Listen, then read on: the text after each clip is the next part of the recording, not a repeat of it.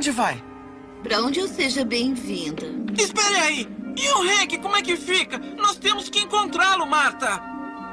Quando o nevoeiro leva alguém, nunca mais se vê essa pessoa. Não! Não podemos desistir! Talvez o mestre dos magos possa ajudar!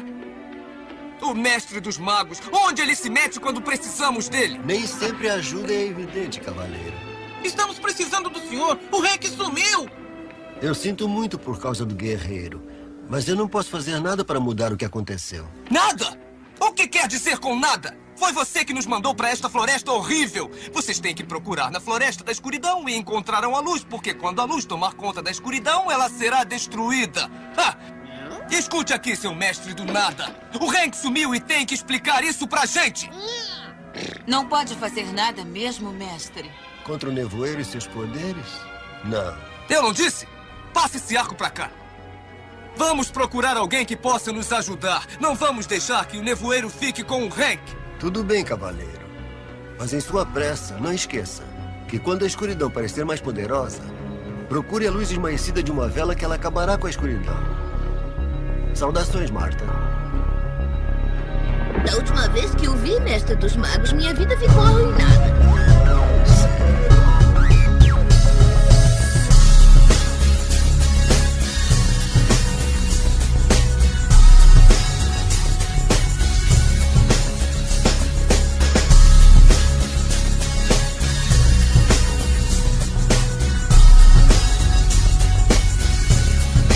Senhoras e senhores, a mais um Podcastinadores, o podcast de filmes e séries de TV. Eu sou o Gustavo Guimarães e aqui comigo, torcendo pro Elvis tirar um zero no D20 e o teclado dele quebrar agora na abertura, estão a rainha da porra toda, Nádia Lírio. Gostei. Gente, alguém avisa ao GG que não tem zero no D20, só vai de 1 a 20. Eu adoro. GG tentou zoar o Elvis e tirou um no dado de 20. Brincadeira, GG. Falha crítica. Não, isso é ótimo. Já me evita ter que começar a abertura dizendo que eu não entendo de RPG. Então, acho que isso ficou bastante estabelecido. Pro GG, RPG é aquele negócio de ginástica, né? De esticar as Tem. costas. É. É, né? tá bom. Eu, Vécio, parente. Hum.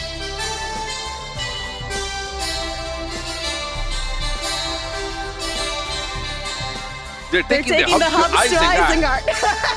Eu ia fazer, eu fiquei com falei, pô, faço ou não faço, a galera já fez. Eu te amo, Elvis, eu te amo.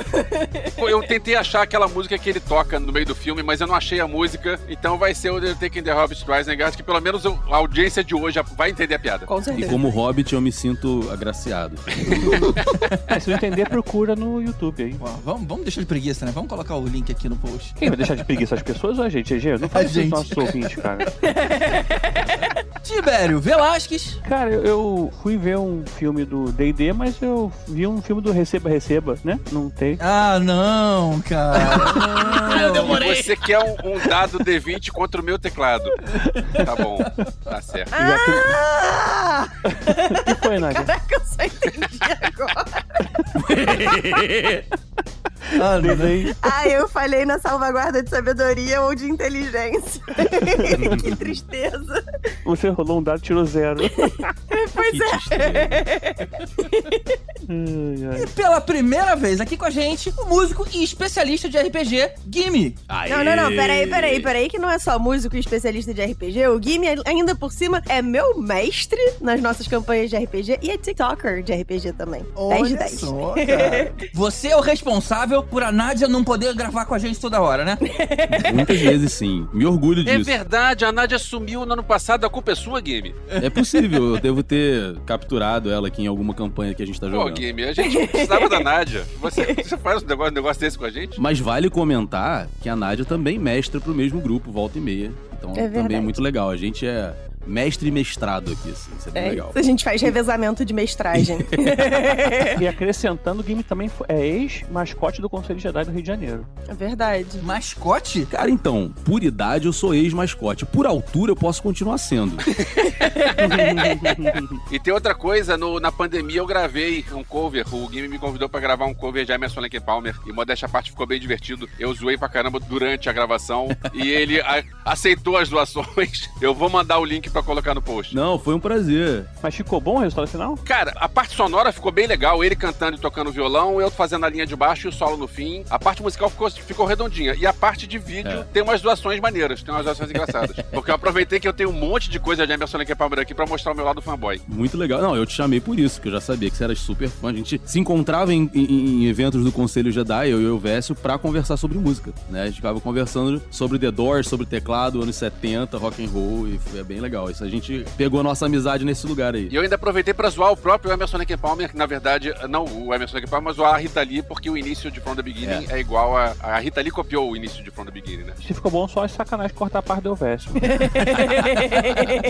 Não, é bem maneiro, é bem legal. E, cara, porque na, na pandemia a gente não tinha o que fazer, né, cara? A gente queria tocar e não podia, então é. vamos chamar uma galera, vamos tocar de casa, vamos gravar, vamos dar um jeito, e foi um- uma forma legal. Ah, tocar de casa eu fiz muito na pandemia. Eba! vamos, vamos entrar então, vamos, né? vamos pro filme. Então, vamos falar do filme? O que eu achei estranho foi o GG falando que ele não entende de RPG, talvez ele entenda de RPGG. É, Essa foi uma tentativa, viu? Tô tentando entrar no clima, galera. Foi mal. pelo visto ele não entende muito de rolada, porque ele não sabe achar o que sai a zero, né? É, você vê que eu não entendo, né? É. É foda. É isso aí. Hoje a gente vai falar dessa nova tentativa de Hollywood de falar sobre Dungeons and Dragons, agora com uma verba milionária, reflexo dessa ansiedade grande dos estúdios de acharem novas trilogias pra explorar. Vamos ao debate então sobre esse filme e sobre o universo do jogo. Logo depois dos avisos, já voltamos. Opa,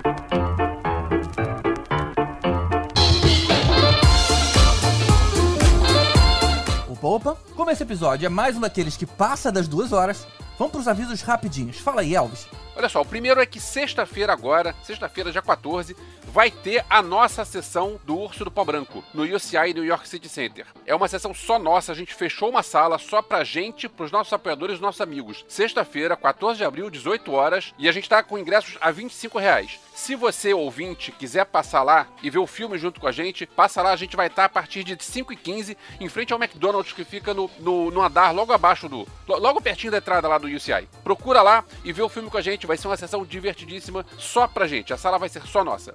O outro aviso é que eu tô querendo voltar a filmar e eu botei um projeto no Catarse. Procurem catarse.me, procurem A Sereia e o Pescador. É um roteiro que tem uma sereia, claro. uma sereia e Yara, que são as coisas que eu gosto de filmar. O projeto é baratinho, só que eu preciso de ajuda porque não tem quase ninguém apoiando até agora. É até o fim do mês, passa lá no Catarse e é isso. Brigadão, gente. Vambora. Beleza, é isso aí. Ah, o Elvis não comentou, mas esse evento que a gente vai fazer do Urso do Pó Branco é no Rio de Janeiro. Então, se você não mora no Rio e quiser vir, vai ser uma honra. Mas a gente sabe que fica meio difícil. Até mesmo do Rio, né? Pô, seis da tarde não é um horário dos mais fáceis. Mas era o que tinha pra eles liberarem a sala inteira pra gente.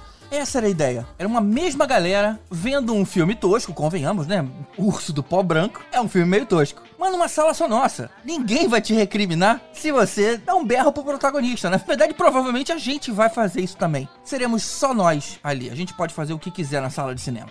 Pena que não deixaram a gente levar uma grelha de churrasco e um isopor de cerveja. Olha que legal ia ser ver um filme assim. Mas aí ia deixar cheiro na sala, os caras iam reclamar e, bom, deixa os caras. Aí tem uma coisa interessante que vai acontecer nessa ocasião, é que nós cinco estaremos juntos pela primeira vez. Acredita nisso? Sempre que tinha evento, CCXP, JediCon, apresentação oficial, sempre tinha algum problema que alguém não conseguia ir. Mesmo uma coisa mais informal, na casa de alguém, algum imprevisto surgia e alguém não conseguia ir por algum motivo. Dessa vez, nós cinco estaremos juntos pela primeira vez. Claro que a gente vai registrar isso com as nossas máquinas fotográficas, mas com a vantagem de quem tá lá a poder sair na foto com a gente. Olha que legal. Ouvintes pagantes saem na frente na foto. Quem não paga fica lá pro fundo. Tô zoando, na hora a gente vê qual vai ser, mas claro que se você for um ouvinte pagante, se você for um apoiador, exija lá o seu direito e tira uma foto exclusiva com nós cinco. Tá aí, usa o seu super trunfo. E falando em apoiadores, vamos fazer aqui o agradecimento aos nossos ouvintes pagantes, que são os responsáveis por esse projeto acontecer e eventos como esse acontecer também. Então, muito obrigado a todos eles, especialmente aos nossos iodas: Sérgio Salvador, Gilberto de Queiroz, Ricardo Pires Ferreira, Eduardo Starling, Rodrigo Aquino, Carlos Eduardo Valese, Pedro Neto, Ricardo Gomes, Samila Prates, Márcio Alves, Fábio Lúcio Matos, J. Santos, Carlos Cunha, Glaucia Beretta e Luiz Sérgio.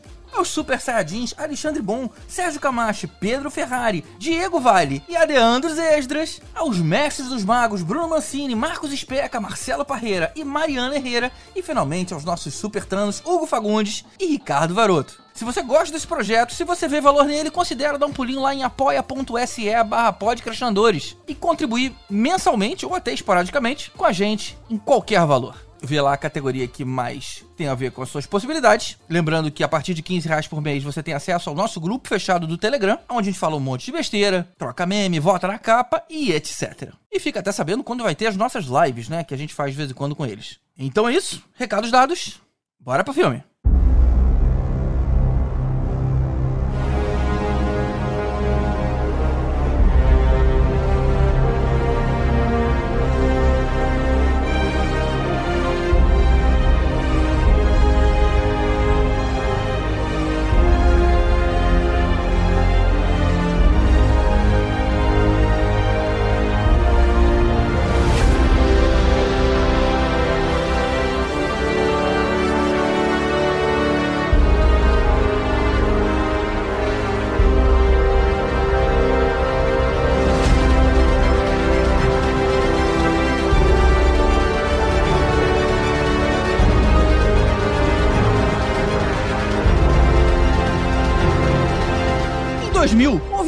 Tentativa de levar o universo de RPG para o cinema e estreou Dungeons and Dragons, que foi um fracasso total. Foi um filme caro para a época, 50 milhões de dólares, e que não chegou nem perto de se pagar. Só que no ano seguinte, teve Senhor dos Anéis e o Peter Jackson mostrou que dava sim para fazer essa coisa direito. Só que Hollywood achou que abriu-se a porteira para a literatura fantástica e começou a vir um monte de outros filmes tentando o mesmo sucesso. E aí teve Aragorn em 2006, Ponte para a Terabithia, 2007, Terabitia.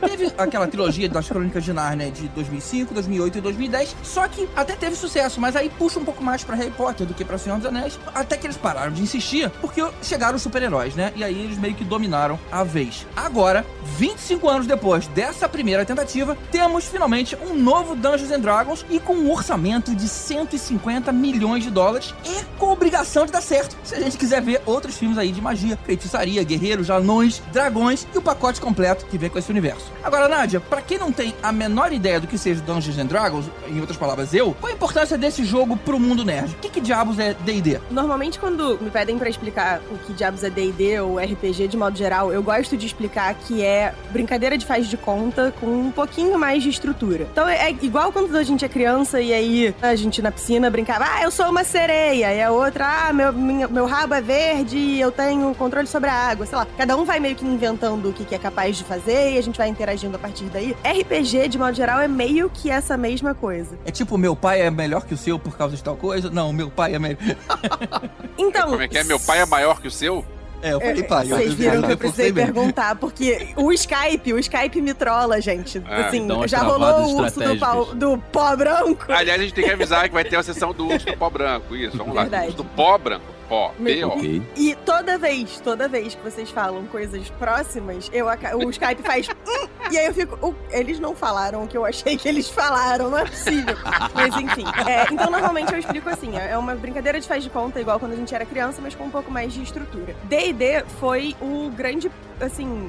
Precursor desse tipo de jogo. Ele nasce a partir dos War Games, que, assim, remontam até a Idade Média, quando a galera planejava a batalha, que aí botava. Os... A gente vê, às vezes, no Game of Thrones tem muito essa representação, assim, a pessoa com o mapa planejando a batalha e tem uns, uns tokenzinhos que representam o meu exército, o seu exército, o exército do outro e como é que a gente vai ganhar. Isso eram os War Games, foi, foi evoluindo pro War Game. E aí alguém virou e falou assim: assim, é maneiro jogar com exército, mas e se eu pudesse jogar com um personagem? E aí o Gary Gygax criou, junto com um outro cara cujo nome eu esqueci, Dave Anderson. isso, obrigada, Dave Arneson. É, Eles criaram Dungeons and Dragons, que nada mais era do que isso. É uma brincadeira de faz de conta, inspirada em Wargame, com um pouco mais de, de estrutura. E aos poucos, eles foram. O jogo foi evoluindo pra trazer mais narrativa pro que originalmente era um jogo mais de porrada. E hoje em dia, assim, qual é a grande importância de DD no cenário nerd de modo geral? E por que, que eu sou tão apaixonada por DD? Como RPG e DD em particular são jogos de narrativa coletiva, todo mundo tá junto ali contando uma história junto, isso ensinou um monte das pessoas que a gente admira hoje em dia como grandes contadores de história. O John Favreau jogava D&D, o Vin Diesel jogava D&D, o... Sério? O George Martin também, do Game of Thrones. O George Martin de Game of Thrones, o Joe Manganiello, que é aquele maluco mega forte que fez Sei quem é. Magic Mike. Forte e bonitão. Era, era do é, True Blood, era o lobisomem grandão e fortão. Isso. Caramba, Ele sempre é. faz o papel do grandão fortão, né? É porque... É porque é o que ele é. A capacidade de atuação dele em geral meio E- que fica aí. E aproveitando que você falou dele antes de sair da história, ele queria fazer um filme Dungeons and Dragons, né? E aí acabou saindo da mão dele, mas ele, o Então- sonho dele era fazer o filme.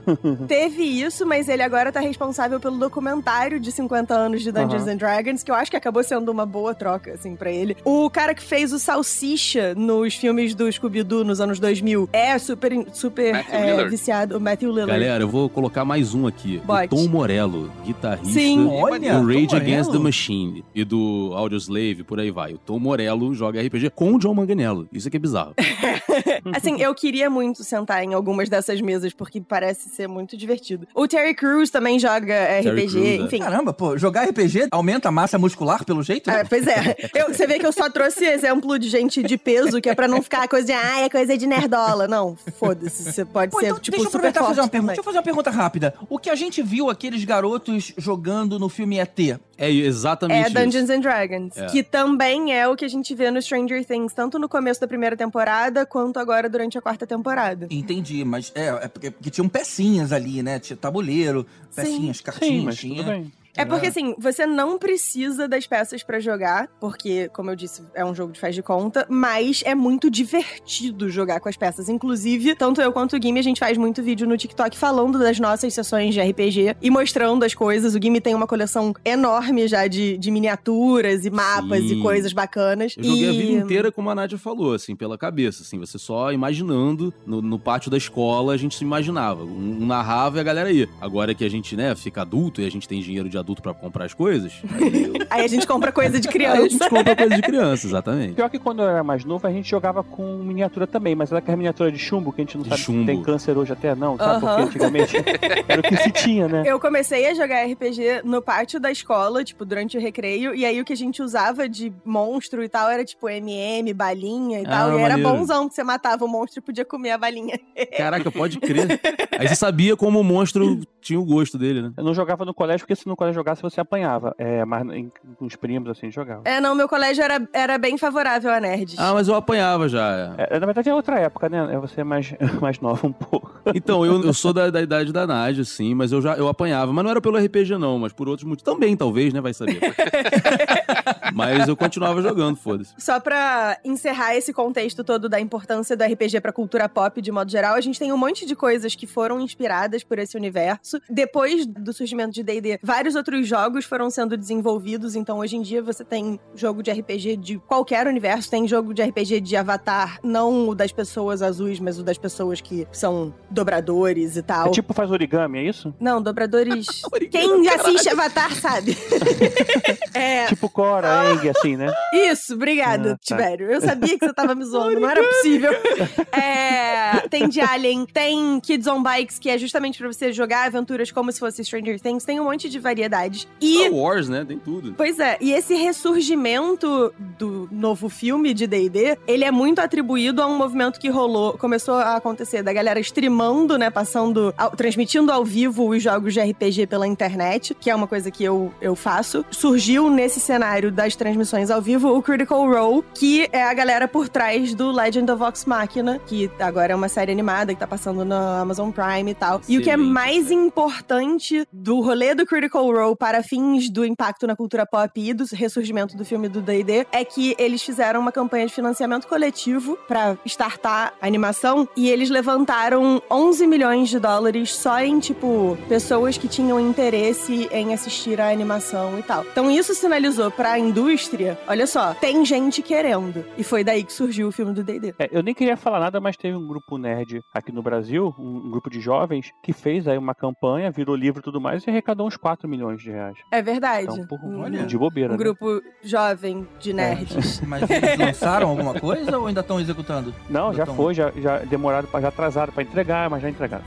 Ou deixa eu falar, é, deixa eu ficar do lado do GG nessa, porque eu nunca joguei também. Absurdo. A minha postura com relação a RPG e D&D é mais ou menos que a minha postura com relação a- ao Dr. Who. que Perguntar ah, por que, que não vê Dr. Who? Eu não tenho nada contra, mas é um troço que exige muito tempo e exige Ok, muito, justo. muita dedicação. E, cara, eu já faço Tipo muita coisa teclado. da vida pra ter que arranjar mais alguma coisa que é um troço desse, porque não adianta você dizer, ah, vou jogar RPG, mas eu tô sem tempo hoje. Não, tem que chegar e dedicar tempo pra isso. É. Não, não é, Sim, não, é mais, ou menos, cara. Eu acho que não. Porque assim, se você pode jogar partidas de RPG, sei lá, que dure duas horas, uma hora, é um tempo de um filme. Dá, dá pra A fazer. minha percepção é que é um grupo de pessoas. Então, se de repente, sei lá, todos nós aqui vamos jogar. Se vocês vão continuar aquele jogo no, sei lá, no dia seguinte e eu não posso naquele dia, é, eu meio que crio um buraco ali no, no que foi planejado inicialmente, né? Tem várias formas de lidar com isso, assim. É, é foda, né? Vida adulta, não tem jeito, né? Uhum. Ah, o lance é, tem, tem como você continuar com o, o personagem da pessoa na sessão, tem como você sumir com o personagem da pessoa por aquela sessão por algum motivo, entendeu? Tem como a pessoa sair do jogo, tem um milhão de possibilidades. Deixa o personagem com Covid, assim, né? Ou você não precisa jogar uma campanha inteira de dias. É, você, você pode pode jogar jogar, um tipo, uma shotzinho one e shot. tal, cara. Então, É, Ah, o lance do one shot é muito legal pra isso, como a Nádia falou, né? Tipo, o one shot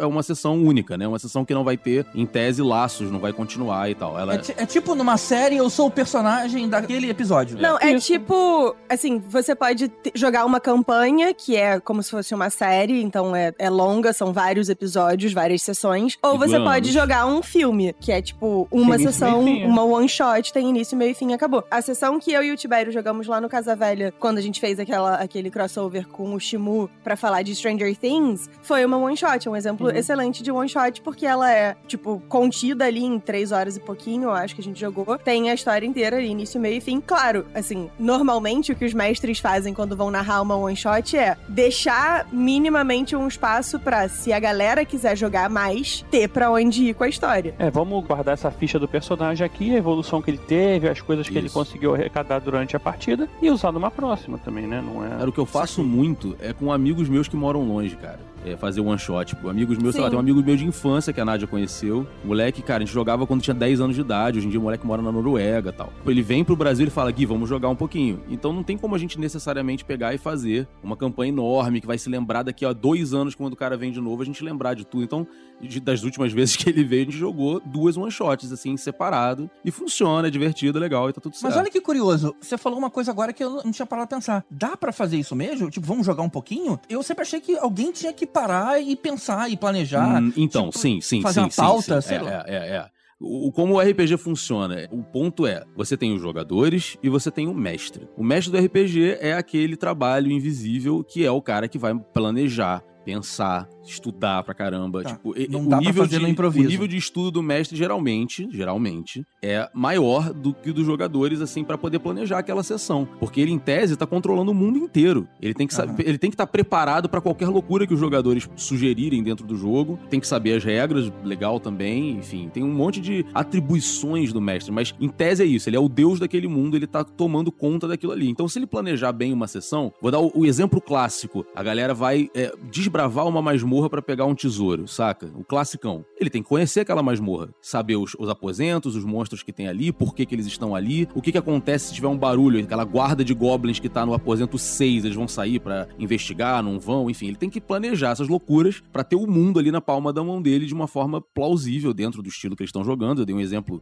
fantasia medieval, né, D&D, mas enfim, poderia ser vampiro, poderia ser Cthulhu, poderia ser tanta coisa. Então, assim, o mestre tem que sim um nível de preparação. Então, quando a gente fala vamos lá jogar, é tipo uma semana de antecedência, pelo menos. Vamos lá, é, vamos lá jogar, e o Caramba, mestre planeja. vamos jogar rapidinho, uma semana de trabalho. Não, mas assim, depende também muito do, do sistema e do. Assim, porque, por exemplo, eu e o Gimme, a gente já mestra há algum tempo, então, assim, a gente já sabe as regras, a gente já tem traquejo de, tipo, o que que funciona pra uma sessão, pra uma one shot e tal. Por exemplo, a história perfeita pra uma one shot, na minha opinião, pelo menos, é uma história de heist. É, olha, vocês são um grupo, como a gente vai organizar organizar esse grupo? Vocês foram contratados, não sei o quê. Vocês são um grupo, vocês vão, vão roubar um determinado item, ou enfim, porque vocês precisam do item, porque vocês foram contratados pra isso, porque se o vilão tiver esse item. Filme de 11 homens e um segredo, é isso aí. Não, vai ser Bulldog Pois é, se, o- se o vilão tiver esse item, vai acabar o mundo, blá, blá, você tem, tipo, várias possibilidades. Eu até não ia falar de Boondock Saints, mas Boondock Saints super dá pra jogar uma, uma one Pois shot é, parecida. Conheço a Nádia. Enfim, você consegue organizar uma história com um início, meio e fim dentro de uma sistemática de raiz. Então, se você é um mestre que já tem mais tempo de estrada, você consegue organizar uma sessão mais rápido. Com mais se você é um, facilidade. é um É. mestre mais novo e tal, você precisa de mais tempo. E também isso varia de sistema pra sistema. Eu, Vécio,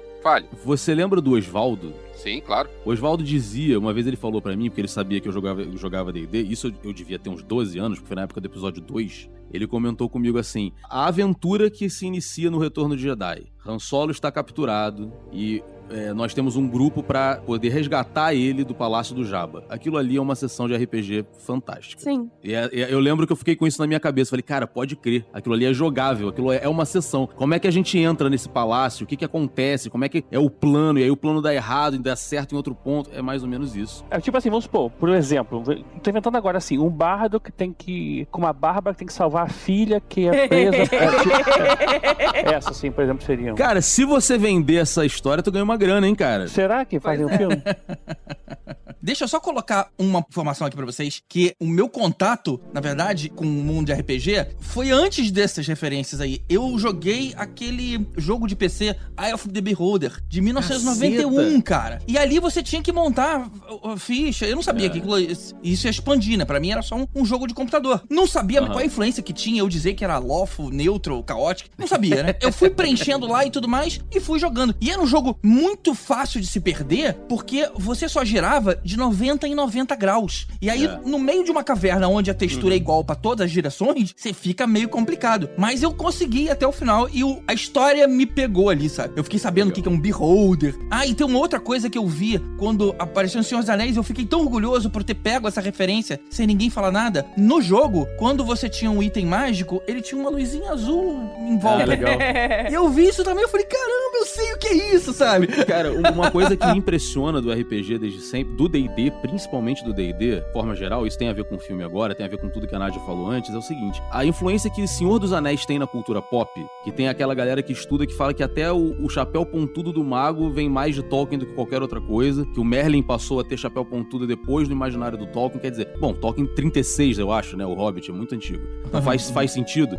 O D&D pegou, porque ele chupou de Tolkien totalmente ali, o... foi uma Sim. péssima escolha de palavra, mas tudo bem. ele, ele realmente, eu, eu ia falar sugou, e Chupinhou, continua chupinhou, ruim, chupinhou, chupinhou, é. chupinhou. Ele pegou totalmente, é, ele pegou totalmente essa influência do, do Tolkien, mas ele levou a uma potência surreal, porque tem muitas coisas, por exemplo, Beholder, que bicho, é de D&D. Tem coisas que tipo assim, que não é, não, não- então, ele veio do, do Senhor dos Anéis, mas ele expandiu de tal forma e tá tão espalhado, entranhado na cultura pop de forma é, é, orgânica, é, que é tipo Cthulhu, sabe? É tipo o Batman ter o, o nome do, do, do hospício dele ser Arkham, que vem lá da- das histórias do Lovecraft. Ninguém sabe de onde é que é, mas já ouviu aquele nome, o nome tá ali no ar. Então o Beholder, o Urso Coruja, o Cubo Gelatinoso, que até a Disney teve um filme sacaneando. Uhum. Por aí vai. A quantidade de menções a D&D Uhum. estão muito mais por aí do que a gente imagina, né, de, de primeira, assim. Isso aqui é muito legal. Sei lá, eu lembro Aham. quando eu era moleque, aquele episódio do, do Dexter já jogando, mas tem o filme do ET que vocês comentaram. E, bicho, é,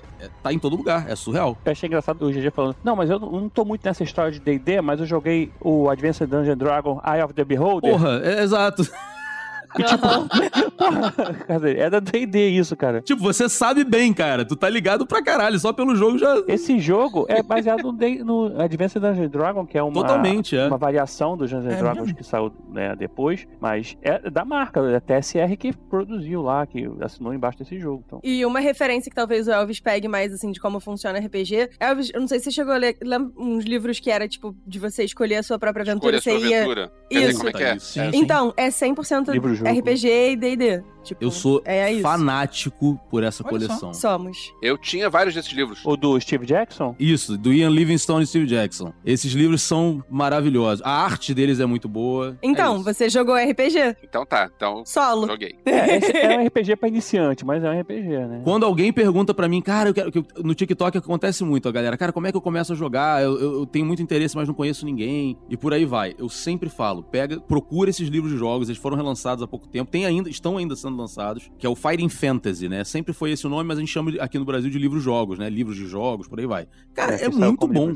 É muito bom você jogar eles, eles, eles, é, é, sozinho ali. Você tá inserido num. é Como a Nádia falou, você tá inserido num mundo de RPG. Inclusive, Eu- alunos meus, eu dou aula pra caramba em escola e tal. Eu sugiro pra eles, cara, e é sempre. A aceitação é absurda. Uma vez eles roubaram da escola, da biblioteca da escola, a coleção que tinha e sumiu, porque a galera.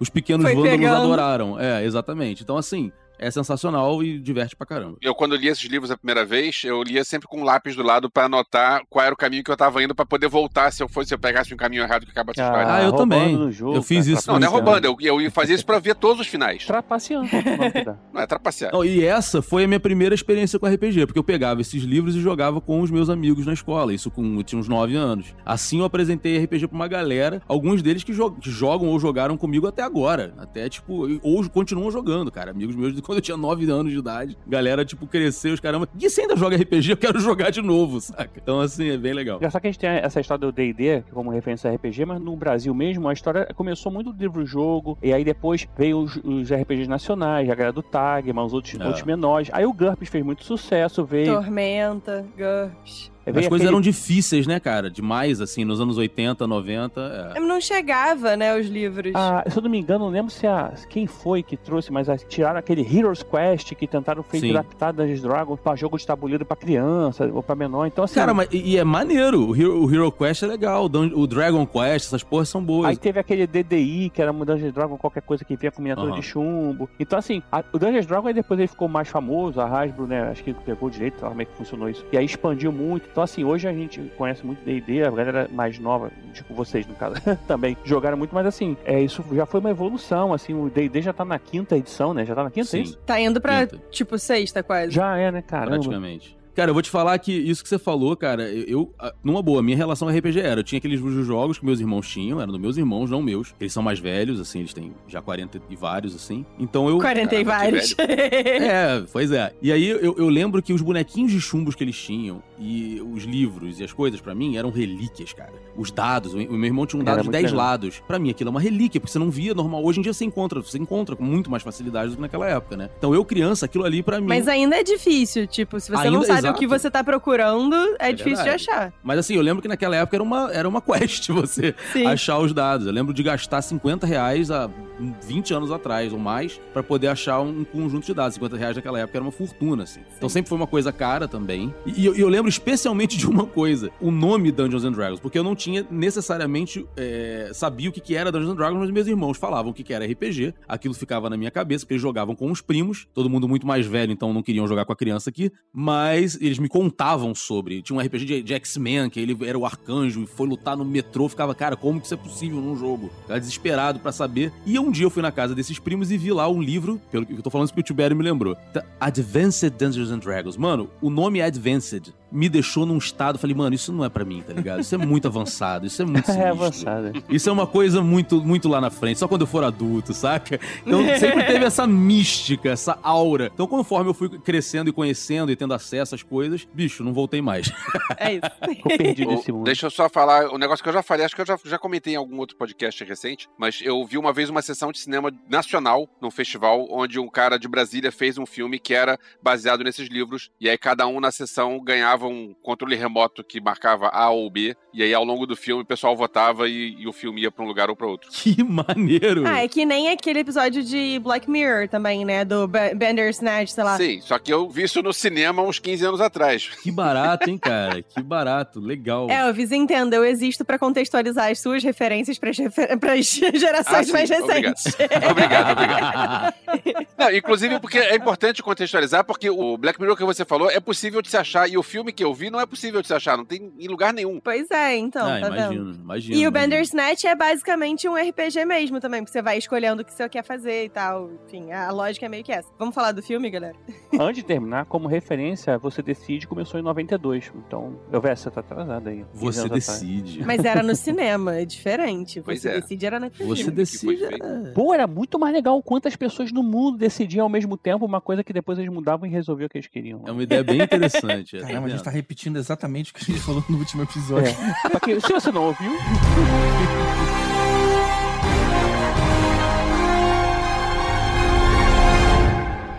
Nesse nosso mundo hoje, que tá todo mundo isolado através da tela do telefone, e aí, enquanto isso, existe o RPG que estimula a leitura, a interação social, a imaginação, por que que a gente tem, sei lá, uma igreja evangélica implica tanto se o negócio traz só benefícios? Porque você joga RPG e você é um demônio que é bruxo e você está caçando monstros. Mas não é isso que a gente faz? Brincadeira. Disse a pessoa que joga de Tiefling, que tem um backstory que envolve a igreja, enfim. Não, mas olha só, vamos- a gente tá- gente tá falando sério não, porque assim, na verdade, assim, você sabe que a ideia de uma doutrinação forte como da igreja é você não, não usar o raciocínio, é, expandir seu, Lógico. seu raciocínio É, é e tudo isso, mais, é né? isso. É você controlar as pessoas pela ideia. Então, se você deixa as pessoas pensarem, imaginarem e andarem em grupo e conversar, você tá tirando isso. Você não consegue mais doutrinar elas e manter elas dentro da sua linha, né? Eu acho que vem, eu acho que vem desse lugar, mas é misturado com aquele medo da mídia nova, que acontece sempre, assim. Na época dos quadrinhos, não lembro se é anos 50, posso estar enganado, mas que teve problema, foi pro Congresso dos Estados Unidos, os quadrinhos eram violentos, estavam fazendo as crianças ficarem violentas. E aí isso aconteceu com rock and roll, tava fazendo as pessoas ficarem transviadas e bababá, e É, bababá. rock and roll E é aconteceu, então, isso acontece, acontece com qualquer mídia nova que mexa com, com jovens e que os adultos não entendem direito. A, a mãe da minha esposa, quando a, gente começou a namorar, eu lembro que foram as duas, 15 anos atrás, eu falei pra ela, Nath, então, Star Wars e RPG, são duas coisas que você tem que conhecer aqui, porque senão a gente não dá certo. E ela foi nas duas. Não, sério, isso é, isso é literal, assim. E ela realmente é apaixonada por, pelas duas coisas e a gente. é, são duas das coisas que a gente faz junto desde sempre, é bom ou barato. Agora, é. Com o RPG, a mãe dela ficou super preocupada. A mãe dela falou: não, RPG é coisa do diabo, isso aí é ocultismo, não sei o quê. É, e a mãe dela não é religiosa, ela entrou nessa, porque ela tinha ouvido e bababá. E a gente tem alguns episódios, né? No Brasil teve um, e nos Estados Unidos teve um muito maior, desse caos satânico, que RPG é satânico É. e tudo mais, e tudo mais. E tem gente que matou alguém aí fala que é porque o cara tem um livro de RPG, e nunca, obviamente, nunca, nunca é provada nenhuma relação, em relação sobre isso, né? Mas é o medo, cara, medo da imaginação e tal. É engraçado, falando especificamente sobre filmes e Dungeons and Dragons, é, nos Estados Unidos teve uma campanha muito forte contra D&D, né? De tipo, ah, seus filhos não podem jogar porque eles vão ser influenciados, porque não sei o que, não sei o que lá. E aí tem um filme que foi direto pra casa, não, não foi um filme que saiu no cinema, chamado Mazes and Monsters, que estrela o Tom Hanks fazendo o papel de um adolescente que se perde jogando Mazes and Monsters, que é curiosamente parecido com Dungeons and Dragons. Enfim, tenta se matar porque ele acha que ele vai voar, não sei o quê, tem todo um rolê e tal. Mas assim, é, o- a grande parada do, do Pânico Satânico foi, na verdade, o de sempre. Usando uma mídia que é, é, voltada para um público mais restrito. Que muita gente não entende direito, que tem um linguajar que não é o linguajar politicamente correto, no sentido de tipo, ah, tem os bruxos, tem os demônios, tem os, fei- os feiticeiros, você usa magia, você não sei o quê. E aí as pessoas, tipo, usando isso pra capitalizar em cima de um medo que na verdade se resolveria se os pais simplesmente conversassem com os filhos. e aí, enfim, usando isso pra controlar as pessoas e Se tal. interessasse as mesmas coisas, né? Lesse o que os filhos estão lendo, né? E Nádia, em relação aos termos, já aconteceram algumas vezes. Um- uma- algumas vezes por conta de direito autoral mesmo. No início, como eu falei, Senhor dos Anéis era, era a fonte de inspiração e de cópia, ou seja, o termo hobbit, o termo Está- Balrog, eles eram usados. Então, tomaram processo por causa disso, né? Por estarem usando termos de Senhor dos Anéis. Mas depois, eu não lembro agora exatamente qual edição, por eles usarem os termos demônios, né? Demons e devils. Eles só Uhum. voltaram a usar há pouco tempo. Porque Sim. isso era. O pessoal tá vendo? Esse livro aqui tem, tem manuais sobre demônios e, e diabos. Aí veio lá umas estatísticas, umas coisas. E, e no lore do bichinho, como você sumona ele. Então a galera achava que, que as pessoas estavam fazendo rituais real. verdades, é. Os adolescentes tudo sabendo que era de mentira. Os adultos tudo, ah, tá vendo? Vai summonar o demônio. curioso o fenômeno. Mas enfim, Bora entrar no filme então? vamos. Ou então a gente para por aqui, beleza, já foi. Vamos fazer o seguinte, vamos parar e jogar uma sessão de RPG.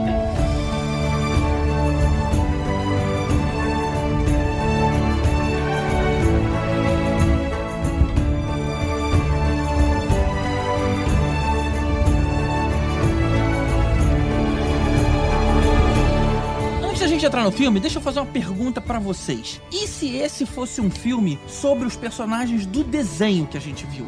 Não será que ia dar certo? Pra quê? Cara, eu acho que super daria certo, mas já teve a, a série animada e eu acho que, assim, foi maneiro, eu não sei. Eu evito muito reassistir Caverna do Dragão, que inclusive em inglês chama Dungeons and Dragons, porque É, assim era era, né? do rolê. Era isso, né? É. Eu evito muito assistir os desenhos hoje em dia, porque eu não sei se eu ia gostar tanto quanto eu gostava quando eu era criança. Então eu deixo eles lá. Eu tô tipo, fiquem aqui na caixinha de nostalgia e entrando em terreno de spoiler pro filme, porque afinal de contas os nossos episódios têm spoiler. Tem um cameo deles e eu morri de rir quando eu vi. É.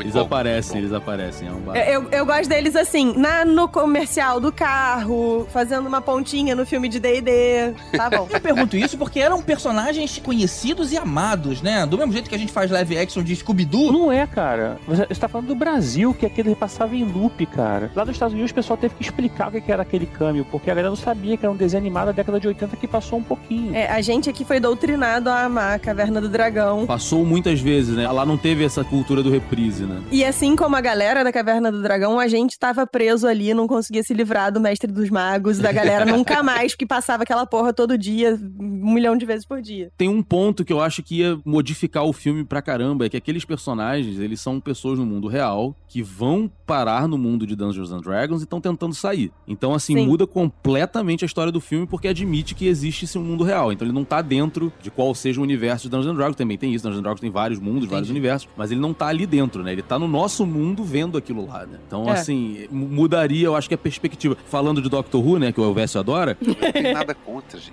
Tô de sacanagem. É como se fosse um companion com o Doctor, né? Que sempre tem um companion, né, junto com o Doctor, que é o olhar das pessoas que Da não pessoa entendem. comum, né? Isso, da pessoa comum que não, não entende qual é o rolê. E, e- é a pessoa que faz a, ponte entre o que tá acontecendo, que o Doctor ou os alienígenas, todo mundo sabe o que tá acontecendo, com o espectador, que é do mundo, do mesmo mundo do companion. né? Então, Tem que explicar. Isso, os personagens de Dungeons Dragons seriam isso, então seria um outro filme, né? Seria uma outra ideia. Mas eu acho que, assim, dava pra fazer, mas... Eu não gosto de ficar repetindo, com- assim, deixa lá, já teve, teve a série, acabou, vamos fazer agora. Até porque, é, como eu falei, esse easter egg foi, precisa ser explicado, ainda mais porque pra galera mais nova. Provavelmente E- e a galera easter mais egg- nova daqui no Brasil nem conhece isso, nem vai conhecer, porque também os desenhos tão velhos lá e é, graficamente deve ser em 20 FPS lá, e, tipo, o pessoal tá acostumado. E Então, nem assim, tem, tipo, disponível pra assistir, né? Não tá no Netflix da vida, uma coisa assim. Então é... É, não tem. Né? Um dos últimos lançamentos do- de livro, meio de livro Dungeons and Dragons, um starter set novo que eles lançaram pra galera que tá começando a jogar, tem um easter egg dos personagens. Aparece o Hank, Sim. aparece. Tipo, então eles, eles têm. Eles fazem comumente nos, nos produtos deles alusões ao desenho. Mas não, não se aprofundam nisso, entende? Então. É porque é um negócio mais pra gente. É isso. Agora, eu achei que foi um easter egg. Como easter egg, achei que foi um easter egg muito bem montado, porque não é um troço que depende de você conhecer. Tipo, você conhece, ah, que legal, tô vendo isso aí. Você não conhece? Beleza, tem dois grupos lá. É um Isso. grupo, é, tem é- outros é. dois grupos além deles. Então, ok, não, não, não interfere. Você não, não, não precisa saber quem são. Verdade, Elvis, verdade. Funciona, né? É, é. É tipo um camel. É tipo um camel, isso aí. E as roupas estavam iguaizinhas, né, cara? Eu, inclusive, diria que o, o filme como um todo, eu achei que fez isso muito bem, assim. E eu queria até ouvir da visão do Elvis e do GG, antes da gente até começar a falar efetivamente do filme. Tipo, pra gente que joga e conhece o universo e sabe o, o lore, né? Conhece a história do universo, os personagens, os lugares e tal, a gente ouviu muitas referências. Pra vocês, teve alguma coisa que vocês ficaram, tipo, caralho, eu não tenho a menor ideia do que eles estejam falando? Não. Eu vou te falar que eu gostei muito da forma como eles apresentaram os personagens, né? Que a gente ia vendo e construindo. Ah, tem um cara, ele tem essa personalidade e ele tem esses, entre aspas, poderes. Aham. né? Então eu fui meio que entendendo. Vocês, provavelmente, se alguém fala, por exemplo, tem uma palavra que o Chris Pine falava o tempo todo que ele era uma harpia.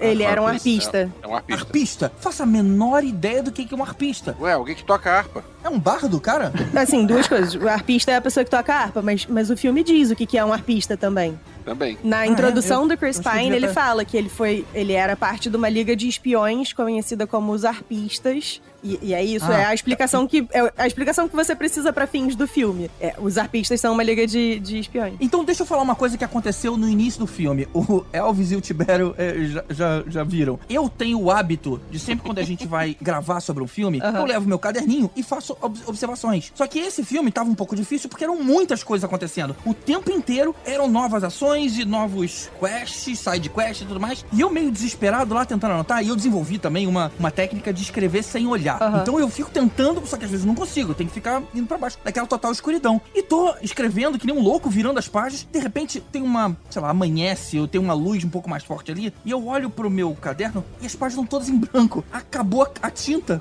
Você sabe que você vai ter que postar isso em algum lugar, né? Acabou a tinta. A caneta sem, sem Que tinta maravilhoso. que tá E tem um monte de marca.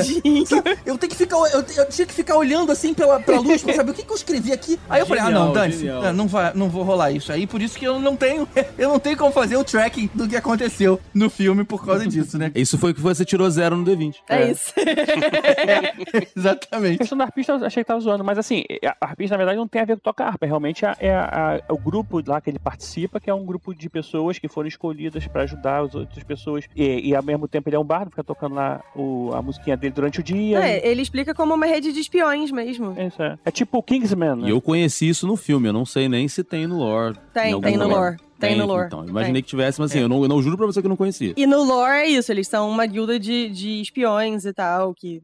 É porque isso. tem isso, assim, é, muito rápido, mas é só pra, pra galera que não, não tá ligada. É, o Dungeons and Dragons, eles são muitos universos, assim. Você pode inventar o seu mundo, você pode jogar no mundo de Senhor dos Anéis, você pode jogar, entendeu? Tipo, e, e no filme eles escolheram um, um dos, desses muitos mundos, que é Faerun, né? Que é tipo, é, é Forgotten Realms, que é conhecido e tudo mais, mas tem vários outros mundos parecidos e tal. E eles lidam com isso mais ou menos como a Marvel com a coisa do multiverso. Existe um Sim. multiverso, você vê vários mundos ali no meio. Então, assim, tem gente que joga no próprio mundo, tem um mundo que é de vampiro, tem um mundo que é de não sei o quê, e esses multiversos eles existem e você escolhe qual É. que vai jogar. O filme se passa em um deles. Falando nisso, a gente jogou a campanha lá com. Foi Neverwinter, não é? Igual que tem na série. A gente jogou na prisão, em Ravel's End. É, Rebel End, exatamente. Que aparece no filme. Ô, Nádia, você perguntou se dava pra pegar tudo. Tem uma parte que é um pouco confusa, que eu não sei se já tinha nos- no, no jogo, que são Aham. os nomes todos. Só que tem vários desses filmes baseados em universos que já existem que tem um monte de nomes assim. Uhum. Então eu já, já tava naquela de, ok, vai ter um monte de nome aí que, inclusive, as legendas nem sempre batia o que tava escrito em português com o que o cara falava em inglês. Não. Porque provavelmente o cara conhece o original, então bacana isso, eu acho legal quando o, o dublador ele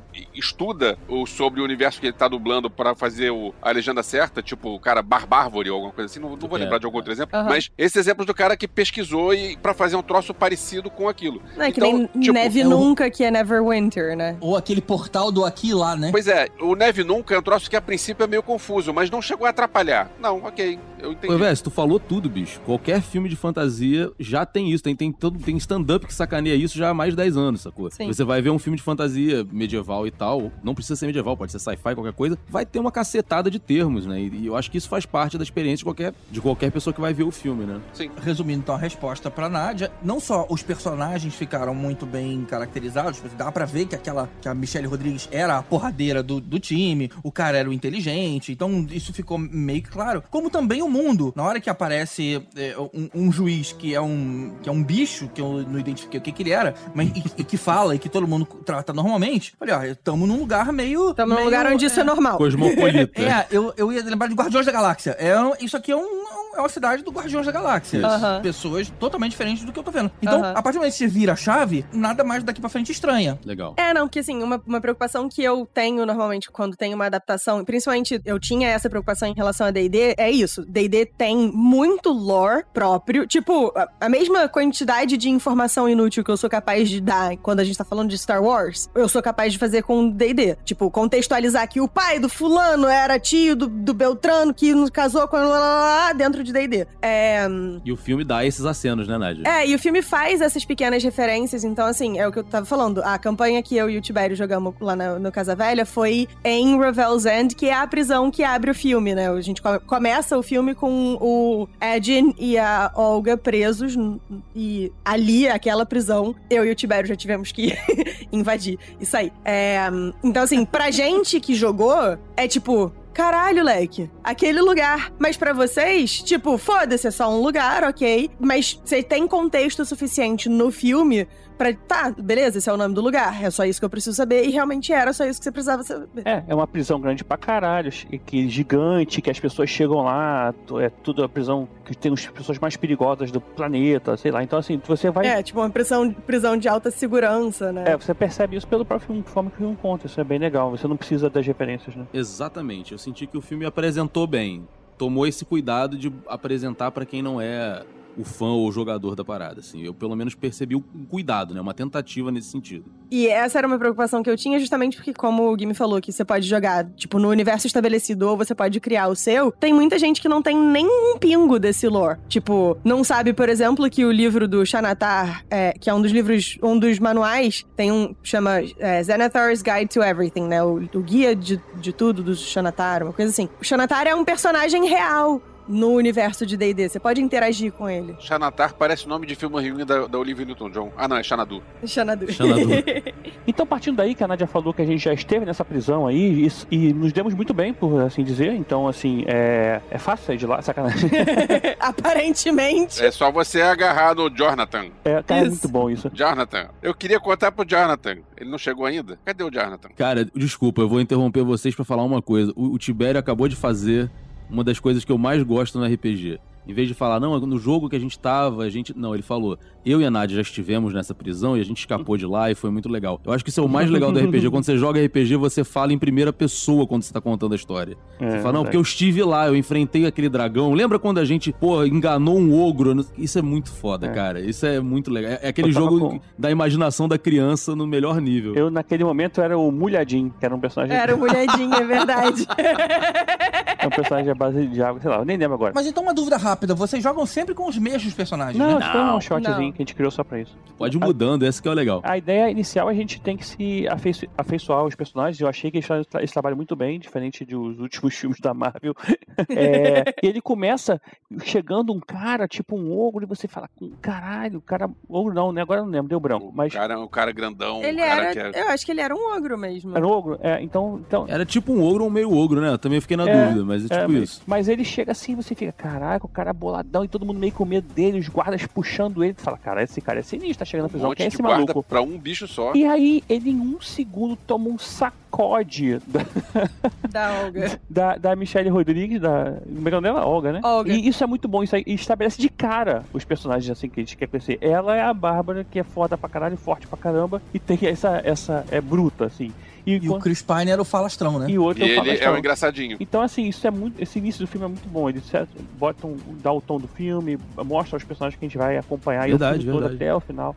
Isso foi muito legal. Aí tem a cena do Jonathan que é impagável, muito boa. Uma coisa que eu imaginei que fosse uma coisa recorrente aí de jogo foi a forma como eles. A aventura se apresentou e eles tiveram que juntar uma equipe. Uhum. Isso me pareceu ser algo comum aí. É. É, assim, inclusive começar em uma prisão. Existem alguns modos meio padrão de você começar uma aventura de DD. Você começa numa taverna, É vocês acordam em algum lugar, ou você começa em uma prisão. A nossa campanha, que o Gimme tá mestrando, que eu jogo de demônio, é, a gente começou numa prisão. É verdade. Porque é um clássico, assim, é, É. tipo, a gente tá na prisão, a gente precisa dar um jeito de sair. Aí vocês se conhecem ou não, e, e vocês começam daí a, a se virar juntos, e aí as coisas vão se apresentando e se desenvolvendo. E GG, uma coisa que também é muito tirada de uma mesa de jogo, eu falei isso ontem quando a gente saiu do- da, da sessão. Isso é ao longo do filme, acontece realmente, literalmente, do início ao fim do filme. São as soluções que eles encontram que dão certo ou não. Sim. Essas soluções meio ma- Eles falam isso o loucas, do tipo, ah, eu vou pegar essa- esse, esse cara que voa e vou pular com ele pela janela. É uma solução que, cara, numa boa, Isso- quando a gente tá jogando, lembra que eu falei que o mestre tenta planejar coisas? Os jogadores sempre inventam alguma coisa que você não planejou. Tipo, demônio na bag of holding. Tipo isso, a gente pode contar, mas assim, É, você imagina assim, o mestre narrando, né? Não, tem aqui os, os guardiões, os juízes, tem um cara lá do E o cara pensa, vem cá, tem uma, tem uma janela? E se eu agarrar o cara lado e jogar pela janela? Aí tu, porra, tá de sacanagem, cara. Tu vai fazer isso? Rola aí um destreza, não sei o que, porra. Isso e aquela. E, ma- mais pra frente no, no filme, aquela coisa do- dos portais, botar o portal no quadro e tal. São soluções muito loucas que parece que estão vindo de uma sessão. Quem joga sabe que os jogadores inventam uns trecos do nada. Não, e se eu fizer, como a Nádia gosta de Critical Role, e se eu entrar na bunda do dragão? O que, que eu faço aqui? Que- vejam Legend of Vox Machina que vocês vão ver isso. E é maneiro que o Chris Pine, o personagem dele, fala durante várias vezes, né? Não, eu tenho plano A, plano B, plano C, porque assim, os, os, os jogadores eles vão fazendo seus planos até dar certo um, né? E conseguir isso. sair daquilo ali. E frequentemente a gente planeja, pla- discute e tal, estabelece qual vai ser o plano e na hora de executar a gente foda-se, faz qualquer outra coisa que não o plano que foi definido. É isso. Então o filme, o filme mostra esse sentimento. Então eu acho que qualquer mesa de RPG vai se identificar com aquilo. Por outro lado, você falou aí sobre o jeito caótico, né, de lidar numa situação. Eu achei ótimo. Eu achei, eu, eu me diverti, me diverti no, no filme e talvez me divertisse ali vendo um jogo acontecendo. Mas, por exemplo, eu achei uma, uma solução muito porca, muito, muito porca, a, a hora que o portal surge, né? Os caras É. derrubaram a, a, a ponte, assim, e agora? Como é que a gente vai passar de lá? Ah, eu achei um negócio aqui, pô, me dá uma parada que- Concordo. que faz um portal, cara. Roteirice. Concordo isso foi uma roteirice. Foi aquele negócio, olha só. Vamos- Como é que a gente vai resolver isso aqui? Ah, o roteiro inventa uma coisa qualquer aqui. Então, partes iguais roteirice e experiência de mesa. Isso é um problema do cara que mestra ou é um problema do... Não, é, a, Nádia, a Nádia falou uma coisa que é, realmente em mesa isso pode acontecer, mas assim, seria fácil, né, cara? Era só o roteiro botar, estabelecer logo antes, né? Que eles já tinham aquele cajado, ou que encontraram ele em algum lugar, enfim. Que eles fizeram. Mas o que aconteceu? O meu sentimento é o seguinte: aquela cena de atravessar a ponte com um cajado, ah, foi fácil atravessar porque tinha um cajado. Na verdade, eles precisavam do cajado pro final do filme é, conseguir Sim. entrar na prisão. E aí, como que a gente apresenta esse cajado? Ali, na verdade, não é que ah, ele apareceu do nada. É que ali eles estavam apresentando o cajado porque aquele solução ali era uma solução Ah, faz simples. sentido pra caralho A também. ponte podia É. existir e podia ser uma ponte que não tinha nem mágica, eles só simplesmente atravessar. Eles fizeram uma piada com a ponte, que o garoto pisa na ponte e ela cai. E legal, muito bom, é engraçado. né? A piada Depois- com a ponte foi ótima, mas a pessoa que trouxe o cajado não sabia que aquilo era um cajado de portal. Essa foi a minha Mas tá bronca. Tudo bem. Mas, GG, isso acontece, É, isso acontece. Muito em mesa. Porque o que, que acontece acontece? mesmo, é. É, quando a gente acha um item mágico, o certo seria, tipo, você ter que tentar identificar o item mágico. Agora, isso vai muito da pessoa, tipo, ter a iniciativa de pegar e tentar identificar o bagulho. Então, assim, se o mestre não narra, meio que tentando sinalizar que o você encontrou um negócio que pode ser interessante. Ah, você encontrou. Cara, eu tenho certeza que a minha party já vendeu um monte de item mágico, porque, ah, eram uns anéis, Já. uns cordões, uns não sei o que. Aí a gente, tipo, tá, foda-se, Eu vende. posso te dar, eu posso te dar certeza que já. É, pois é. Entendeu? tipo, é isso, porque a gente não sabe o que é. Você e- tá ligado, Diablo? O jogo Diablo, todas as en- encarnações, mas na primeira mesmo, você pegava um objeto mágico, você sabia que ele era mágico, ele tinha aquela aurazinha azul, mas ele não dizia o que, que ele fazia. Você tinha que pagar lá pra alguém da vila te dizer como é que é. É a mesma coisa no. no- no- isso vem de verdade. DD. Então, É. de fato, cara, fa- faz sentido sim. Pior que é E verdade, assim, Nádia. uma coisa que é importante só pra gente contextualizar pra quem não, não conhece o jogo e tal, é existe no D&D as classes que são arcanas ou mágicas e tal, e existem as classes que são mais da porradaria. E normalmente, claro que existem inúmeras exceções porque D&D é altamente customizável, mas normalmente quem entende de magia entende de magia, quem entende de porrada entende de porrada e é isso. E não Então faz perfeito sentido que a Bárbara tivesse encontrado um item mágico É verdade, e ela é falou: Olha aí, um cajado maneiro de andar, vou dar pro meu marido é, Hoffling, porque ele precisa de alguma coisa pra se apoiar e tal. Pronto, deu pra ele. Porque ela não tem como saber. Ela, em si, a personagem, não tem como Ela não identificar. sente nada em relação àquilo. né? Verdade, entendeu? verdade. E aí, quando um Maneiro, mago maneiro. pega e fala assim, ué, isso aqui é mago, cara. É Tipo, eu tô isso. sentindo que ele é. Tipo, ele pegou o cajado na mão e o mestre falou assim: olha, rola, rola um dado aí pra ver uma coisa. Aí o cara rolou o dado. Rola um arcanismo Quanto- aí pra é, mim. quanto deu? 10. Ó, 10 você viu que era mago. Pior que essa cena é extremamente tirada de uma sessão facilmente. Verdade mesmo, galera. E, e, assim, também não foi um cajado achado do nada, né? Tipo, eles estabeleceram lá atrás o. Ah, e tal, leva você, não sei o quê. Aí ela levou. blá. Sim, sim, tipo, é verdade, é verdade. Não foi tirado do bolso, né? Tipo, ah, de repente, olha aqui no chão, que prático. Agora, uma coisa que eu achei muito. Mas é engraçado que eu fiquei com essa sensação, sabia? Quando o GG falou, eu fiquei com a mesma sensação, mas agora você, você relembrando assim, tá, tem, todo- tem todo. Eu comprei já. Uma coisa que eu gostei muito dessa cena da ponte é que isso é um negócio que acontece muito, assim. Sempre tem um personagem que ou conhece aquele determinado lugar lugar e aí sabe como é que você faz pra passar, não sei o quê. Ou, tipo, tem uma percepção de que alguma coisa ali no ambiente talvez seja perigosa e tal. E enquanto o sujeito tá dizendo, gente, talvez a gente devesse. Sempre tem um filho da puta que vai e pisa na porra da pedra e aí acaba a ponte. É. Sempre tem. E como mestre que demora semanas planejando as coisas, eu me senti também muito um, um aceno pra mim nessa cena, porque Aham. aquilo ali era o mestre falando assim, cara, essa essa eu fiquei uma semana fazendo essa armadilha, ela é assim, assim, assim e tal e tal e tal, e alguém vai lá e aciona e foda-se. Então assim, Ou aquilo então o maluco assim, olha só, mas eu, eu tenho asa? Tenho, então eu vou levar todo mundo por cima da ponte. Isso não, acontece, cara, isso eu, acontece. Eu tava planejando vocês fazerem pelo parada. Eu imaginei também essa cena, é, é, o, o problema do cara que mestra é na hora que os caras vão fazer, é, extrair a informação dos cadáveres, né? Aham. E de repente, o cara explicou as regras direitinho e de repente o cara gastou tudo e ele desceu. E aí, por sorte, ali tinham outros corpos. Mas se só tivesse um, o É. que, que você faz, cara? Você desenhou a aventura pra sair a partir dali. Ali seria o ponto específico, né? E os caras cagaram a sua ideia. Como é que você retoma se não tem tempo mais de planejar? Não tem mais uma semana? Cara, então, essa é a vantagem do mestre ser meio que. Eu não eu vou usar uma expressão que é absolutamente incorreta, mas de ser meio que o dono do mundo, né? Porque o mestre ou o narrador e tal, ele é a pessoa que, tipo, controla o mundo em alguma medida. Então ele pode enfiar literalmente qualquer solução em qualquer lugar, a qualquer momento. ele pode roubar, literalmente. Ele colocou um cadáver só. E nego só perguntou coisa inútil.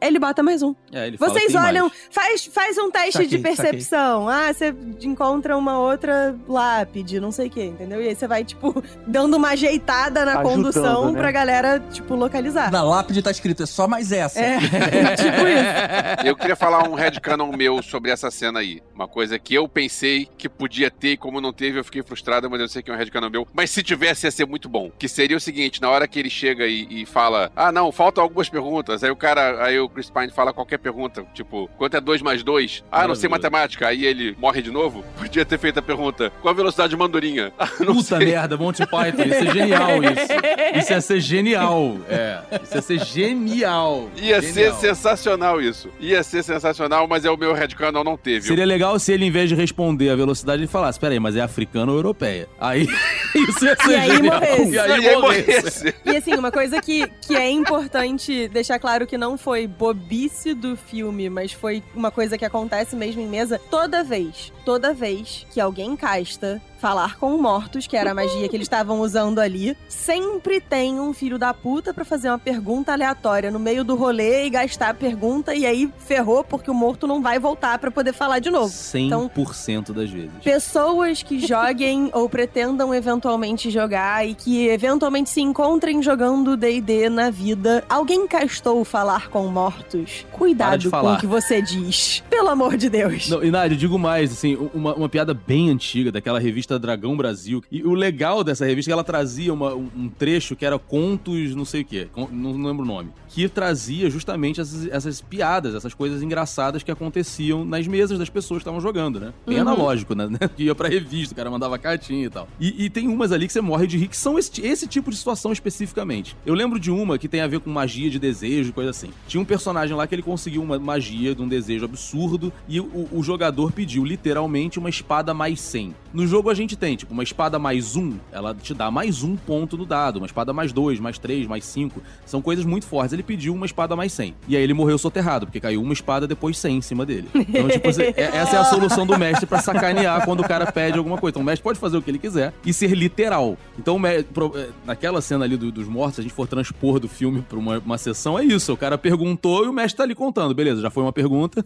Aí o cara pergunta de novo, já foi duas, é isso, sabe? E aí uma dúvida, pra vocês que mestram ainda, né? Caramba, eu tô cheio de pergunta pra, pra quem mestra. Vambora. Cada dia eu- lá tô eu jogando. Daqui a pouco a gente entra no filme. É, mas uma última, é só porque a gente tá falando muito do humor aqui. Esse foi um filme com umas tiradas muito engraçadas, né? Vocês que estão jogando, vocês preferem uma coisa mais séria, tipo Senhor dos Anéis? A galera levando realmente a sério, não zoando que nem a Nádia tá falando? Ou essa descontração atrapalha, mas também acaba divertindo e acaba sendo melhor? O que, que vocês preferem? Primeiro de tudo, depende da proposta da mesa, né? Mas eu sou muito do time and place, né? Tipo, o tempo e o lugar. Assim, eu adoro a piadinha, ou vocês, todo mundo que ouve aqui já me viu fazer piada de quinta série 60 vezes, mas lugar, momento e lugar. Então, assim, eu não gosto quando a piadinha vem num momento, por exemplo, de tensão. Então você tá É, contando, é, você como mestre, sexualmente, mas também o jogador, porque o, o grande lance de jogar RPG, e a gente agora tá jogando com uma mesa que tem, tipo, pessoas com variadas, em variados estágios de jogar RPG, tem gente que tá jogando há só um ano, e tem gente, tipo eu e o Gimmick, que jogamos desde os 15, é, não tem nada mais frustrante do que quando aquele um jogador que nunca faz roleplay, nunca narra o que tá fazendo e tal, tá ali empolgadaço narrando com detalhes o que o personagem tá fazendo e vem o outro e fala: Ah,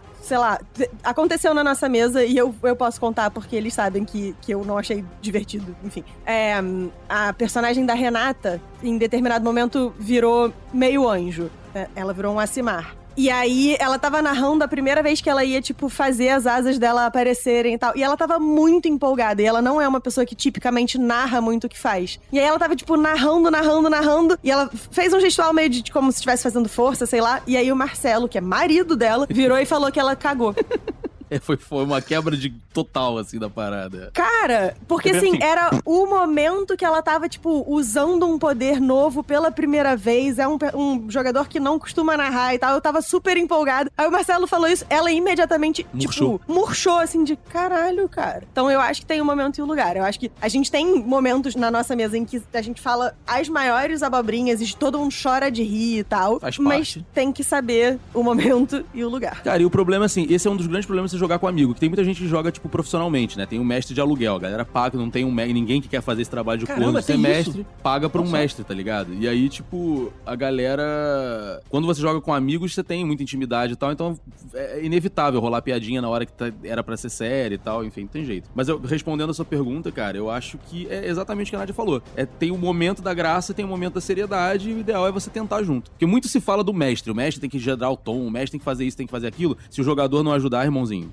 nada acontece. É, para de jogar a responsabilidade toda no mestre. Tá todo mundo narrando junto. No caso desse filme, eu acho que funciona a piadinha, porque tu imagina esse filme sério, cara, tipo um Senhor dos Anéis, que é um filme, Não assim, ia modo geral, mais é. sério. Não, acho que não ia lógico. funcionar. A gente já teve isso. É assim, não é, não é a cara do filme, né? Então, assim, eu acho que pra pegar esse público geral, ele virar um, um clássico automático da sessão da tarde. Imagina esse filme lançado há 20 anos atrás, né? Não, e assim, D&D É. tem essa coisa da galhofa. É, é natural das sessões de RPG e principalmente das sessões de D&D, coisas engraçadas. Cara, no próprio, entrando num lore muito específico, mas é, os feitiços, eles podem ter componentes verbais, somáticos ou materiais. Ou seja, pra você usar uma magia, e isso aparece no filme, e é bom eu estar falando disso, que a gente vai falar disso mais pra frente. Pra você usar uma magia, você precisa ou dizer alguma coisa, ou usar um determinado pó, qualquer coisa assim, é, ou fazer um movimento específico, ou uma combinação desses três elementos, ou de dois dos três elementos. Mas isso a gente já sabe de Harry Potter, pô. Não, Harry Potter era só fazer o gestinho com a varinha e falar, a menos que falar, você tivesse é. treinado fazer sem falar. Mas,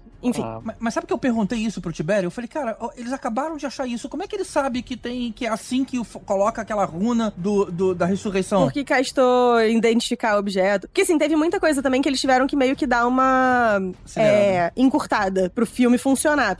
O tempo todo, achei, castou é, identificar objeto, identificar magia, identificar... ia ficar chato de assistir. É, na verdade, desculpa, é assim, a- as frases normalmente estavam escritas no próprio objeto. Pronto. É, também. Mas o ponto todo do que eu tava falando em relação à piadinha é que, por exemplo, no D&D, pra você castar é, respirar embaixo Não d'água, é castrar, não, tá, pessoal?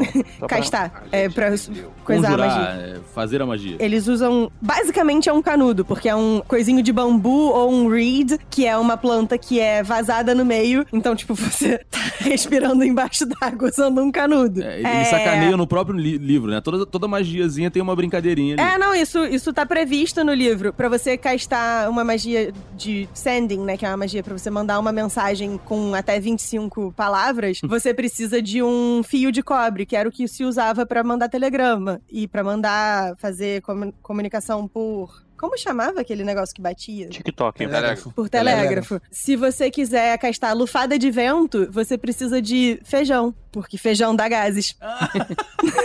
então, assim, tem essas coisas no livro É, também. é- Então, é bem D&D zoado. é in- inerentemente zoado, mas tem momentos. Todos os livros que você vai comprar, é uma coisa que eu mais gosto quando eu compro um livro de, de Dungeons and Dragons, é que na- no início dele tem um pequeno prefácio que é zoando pra caralho a porra do próprio Sim. livro. Sempre tem. Em toda, e eu já vi que na edição da terceira edição tinha, sempre tem. Então é uma coisa já deles. Então, assim, existe sim, esse- sempre existiu, essa, essa brincadeira. Olha, é uma brincadeira. É, é- é zoado, tem brincadeiras no, no mundo. É, é passível você brincar. Mas existem momentos que são sérios. Tem- no momento que o personagem tá quase morrendo, todo mundo fecha a cara no jogo. Quando você É. vê que alguém morreu, outro dia morreu um dos personagens que a gente tá dois anos jogando, todo mundo fechou a cara. Ficou todo mundo assim, cara, e agora? O que, que a gente faz? Morreu. Entende? Isso é muito Morreu legal. bem morrido. É.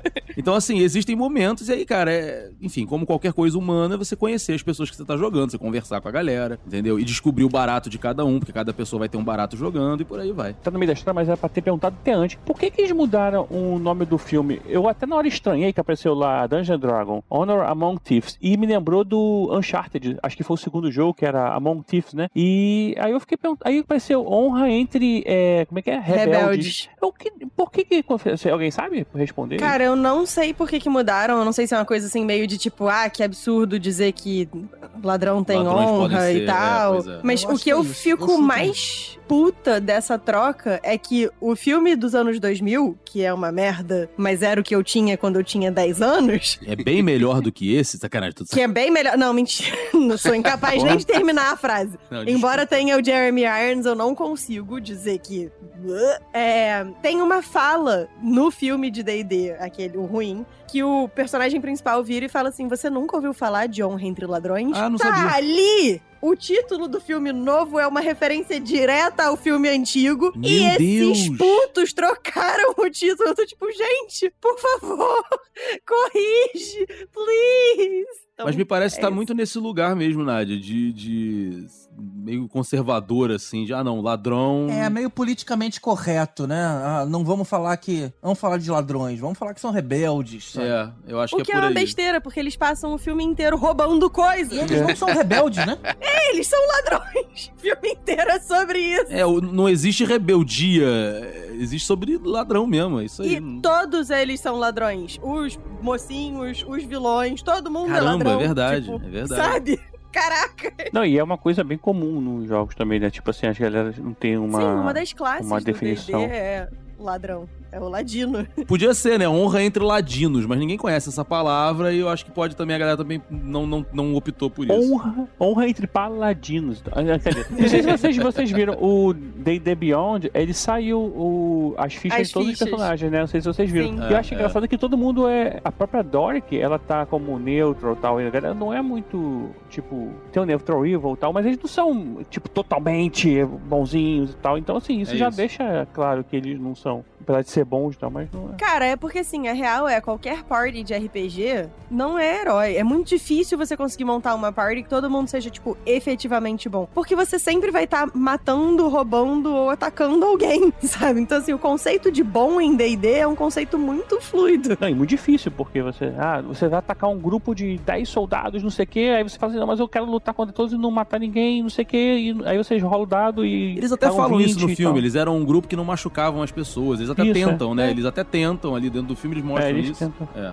mas é, é, é sobre roubar coisas, galera. não tem jeito. É, falando desse momento do filme, quando aquele negócio de casting, quando apareceu o Hugh Grant, vocês já desconfiaram de alguma coisa por causa do, do elenco? Sim, Não, não. Sim. Não. sim. Quando Claro apareceu o Hugh Grant, eu pensei, hum, esse O cara Hugh aí. Grant Canastrão. nunca presta. Pois é, esse cara Ah, aí, ou, ou é comédia romântica, como ele que ele é o, o inglês é, sem jeito e simpático, Charmoso. ou então ele tem alguma coisa escondida. Porra, É. mas entregou, né, cara? O personagem é. dele tá legal pra cacete, bicho. Não, ele tá É. bem, ele tá bem É. sim, só que é o, é o casting errado, porque o casting já dedurou. Ele já dedura, é, pode crer. Mas assim, É, eu, não- eu não gostei de ser ele, justamente porque eu já fui, tipo, tá, ele vai ser babaca, vamos ver quão babaca ele vai ser. E até o final do filme, eu tava ainda meio tipo, pô, mas será que ele vai ser assim tão babaca? Vai que ele Sabe? volta em algum É. momento. né? Ah, mas é o Hugh Grant, sabe? Tipo, às vezes ele não é tão babaca. Então, pra mim foi ótimo. O- o falando casting. especialmente em relação ao casting, eu achei que foi muito bom, cara. Assim, o, o elenco tá bem no filme, né, cara? Sim. Não fica off, assim, Não, eu, eu achei legal que eles não estereotiparam nenhuma das, das raças, assim. Tudo bem, tem pouca variação, né? Salvo engano, o Simon é o único que é meio elfo e a Doric é a única que é tiefling, o resto é todo mundo humano.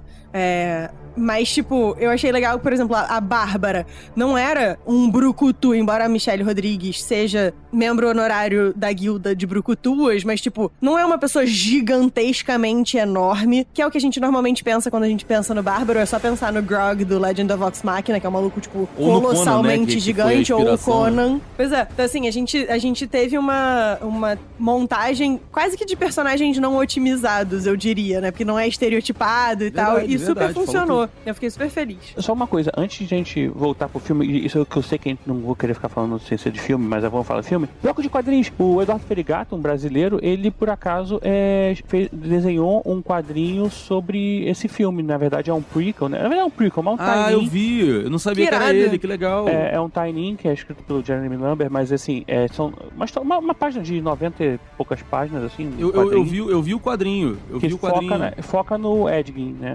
Edgin, né? O nome dele. Que legal. É, eu acho que tem um de cada personagem, né? Se não me engano. Acho que da Doric saiu um livro. O da Dork Ah, saiu um tá. livro que é pra aquele jovem adulto e tal, e saiu um também. Pô, legal, cara. Que é do Edgin, mas também é livro também. Então, assim, tem uns tie aí que fizeram pra poder expandir esse lore aí da galera. Bacana. E isso foi uma outra coisa que eu gostei muito do casting também, assim, tem pra todo mundo, tipo, não é um bando de jovens, não é um bando de, tipo, pessoas mais velhas, tipo, tem o Chris Pine e a Michelle Rodrigues que estão ali na casa dos 40, 50, tem a menina do It, que é super novinha, tem o cara que fez o Simon, que, tipo, tá ali mais ou menos no... Um pouco depois de It, um pouco de- antes de Bridgerton, e tem o Duque de Bridgerton, então, assim, tá, tá todo mundo atendido. Tem para todas as cores do espectro, né? É verdade. E isso é muito legal, cara. Isso é muito legal. É, em termos de casting, eu achei isso muito bacana. E eu achei uma outra coisa, os personagens de forma geral no filme são bem, são, assim, dá- dá-se atenção pra todos eles, apesar Sim. de ter uma história foco, né, do Chris Pine e tudo mais, ah, ah, e a Olga tá muito mais envolvida, né, da Michelle Rodrigues, mas assim, cara, eu, eu, eu me senti satisfeito do que eu vi dos outros Eu também. personagens, assim. Muito Aí- melhor que Eternos, por exemplo.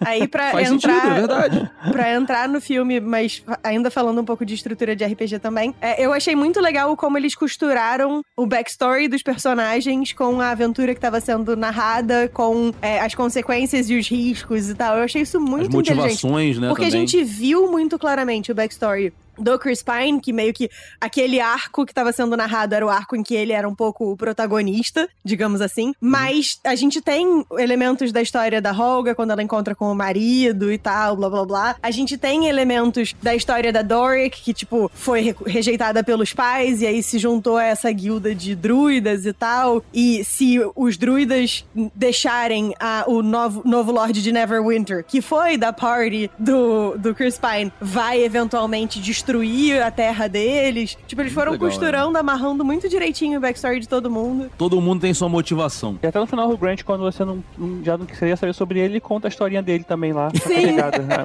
Que é ótimo, né? Tipo, ser, ser- o- o Muito filme inteiro isso, é ele cara. contando a versão dele dos eventos pra tentar fugir da prisão também. Então, Que 10 de legal, 10. bicho. É, é. Deixa eu só fazer um contraponto aqui. Tá- A gente tá elogiando aqui o casting, mas tiveram duas coisas que eu achei bem ruins. Um, que é a Sofina lá. Eu achei ela.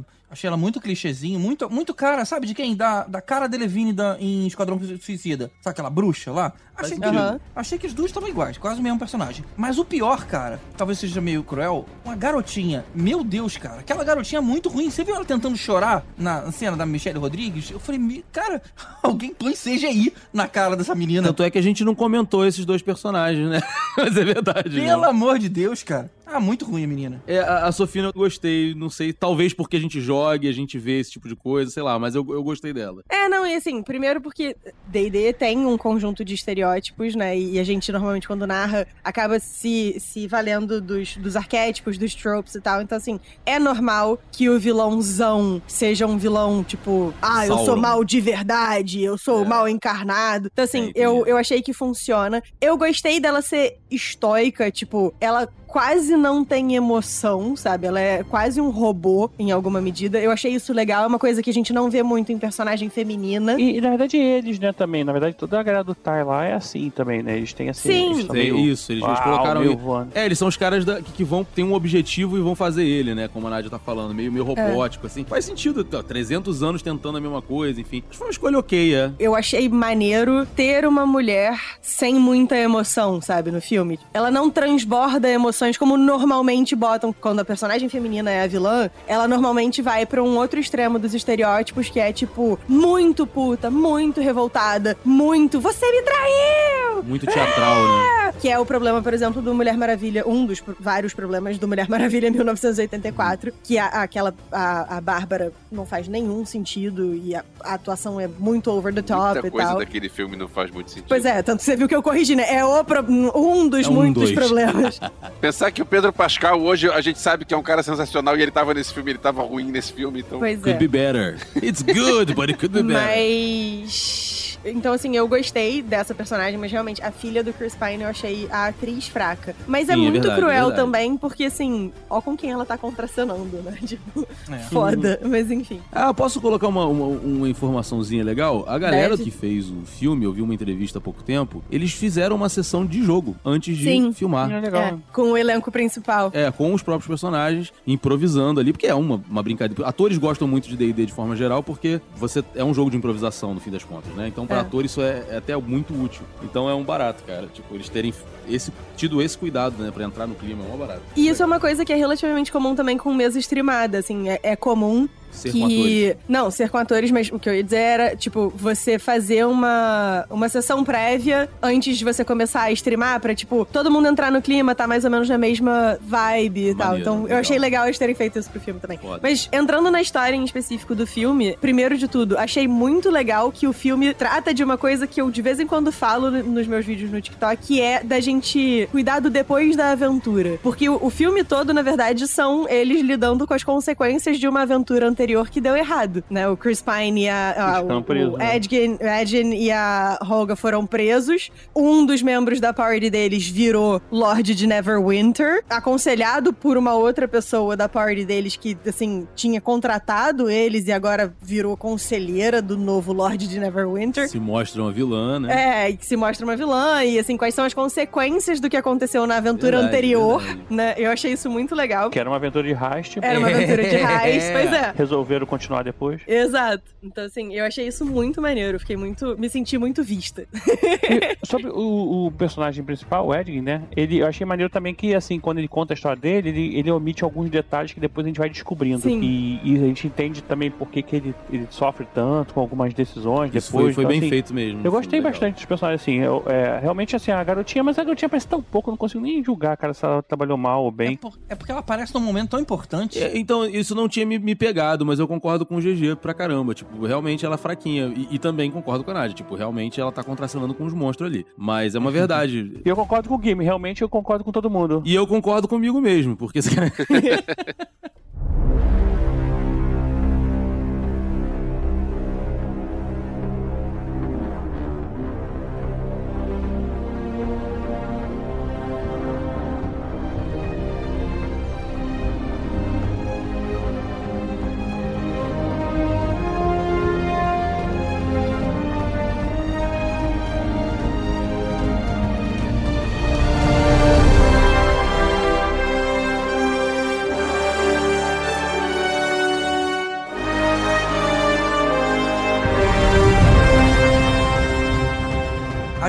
aqui da missão, né? Eles tiveram a primeira missão, também falou do grupo se formando, mas vamos pra parte que deu errado, né? Que eles foram sabotados e presos, e aí começou o outro arco. Cara, posso só pra gente falar, assim, um pouco sobre os vários elementos que são comuns em mesa nas, nas aventuras? Que, qual é a missão? A missão deles é recuperar a filha do Edgen. É isso que eles querem fazer. Só que eles vão fazendo isso pelos caminhos mais caóticos possíveis. E aí vai dando tudo errado. Então, assim, não, aí a gente, pra conseguir, então, pegar o dinheiro, a gente precisa do elmo da disjunção, que ninguém sabe aonde tá. Então Ah, a gente são vai ter que in- é. Investigar sidequests, o é. cemitério, aí do Isso cemitério você descobre que na verdade tá com um paladino que ninguém sabe muito bem qual é o rolê, mas na verdade todo mundo já ouviu falar dele, porque o mestre mandou a galera rolar a história e todo mundo lembrou. e aí, tipo, o paladino entra e ele é um NPC, tipo, um personagem que não é ali do grupo principal e tal, que é muito mais foda do que os outros, porque sem ele, eles não vão conseguir sobreviver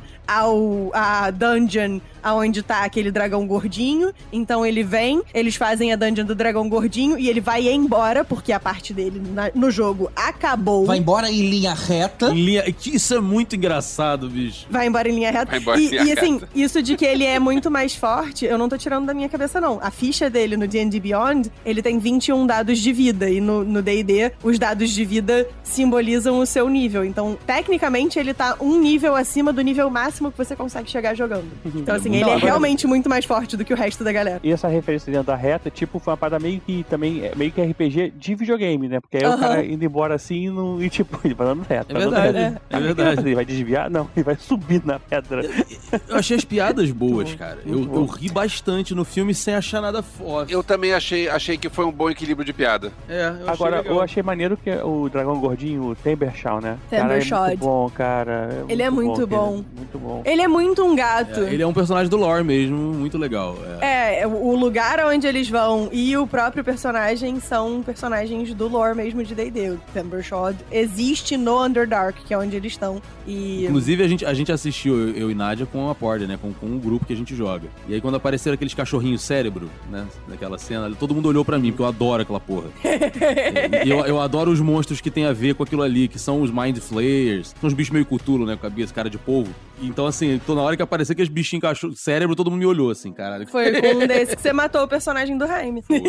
Uma coisa que eu não, eu não sabia se realmente foi mal feito ou se tava, talvez, simulando aí algo que acontecesse nos jogos, foi essa quest aí de conseguir o, o Elmo. Eles levam um tempão, um maior trabalhão pra conseguir. Aí conseguem. Aí, de repente, o cara usa e fala assim, ah, deu não. Ah, tá bom, vamos pensar em outro plano. Falei, caramba, você É, você é isso, passou isso um acontece. quarto do filme pra fazer isso. Não deu, vamos pensar em outro plano? Não, mas, mas isso na verdade é mundo real, né, GG? Não é nem quest. Porque, tipo assim, às vezes você tem um trabalhão chegar num objetivo, daí chega no final e não dá É, certo, cara. Então é. você tem que Pô, fazer outra luta um coisa. pouco mais pelo objetivo que você, se você trabalhou um tempão, né? Sim, mas acontece. Quando você. Se eu se eu sou um desenvolvedor de software, aí eu faço um software maneiro pra caralho e no final ninguém usa. Eu falo, não, vou ter que fazer outra coisa, vou ter que adaptar, ninguém tá usando por causa de algum motivo. E é assim, cara, a vida. Verdade, faz sentido. Não, e, e também representa um negócio que é muito comum em mesas de RPG, que é o que eu tava falando do, assim, da escolha que não faz absolutamente sentido nenhum. Se o objetivo é recuperar a filha do Edgen, pra que todo esse rolê de não, a gente vai, a gente vai roubar, a gente vai isso, a gente vai aquilo? Caralho, senta e conversa com a menina. Mas não, a gente vai roubar o cofre, a gente precisa do elmo de, de junção, blá blá blá. Ah, não, mas aí foi uma parada porque assim, na verdade ele tentou conversar.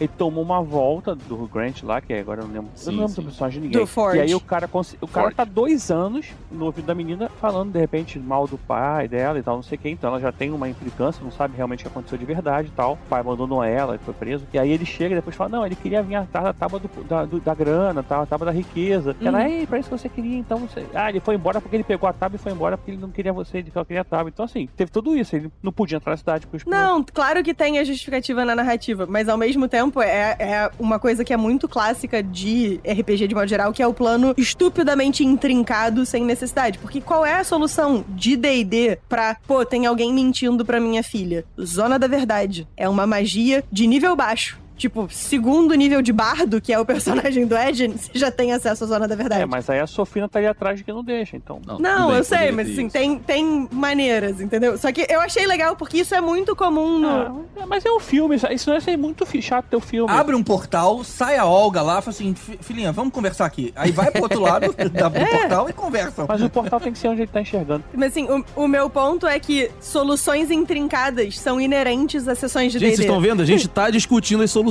aqui, cara. A gente É tá isso. fazendo aqui o que a gente tá falando, tá vendo? Exato. É, exatamente. A gente tá procrastinando. Que é por isso que Essa chama podcastinadores o, É o rolê. E vamos É, voltar pro filme, então.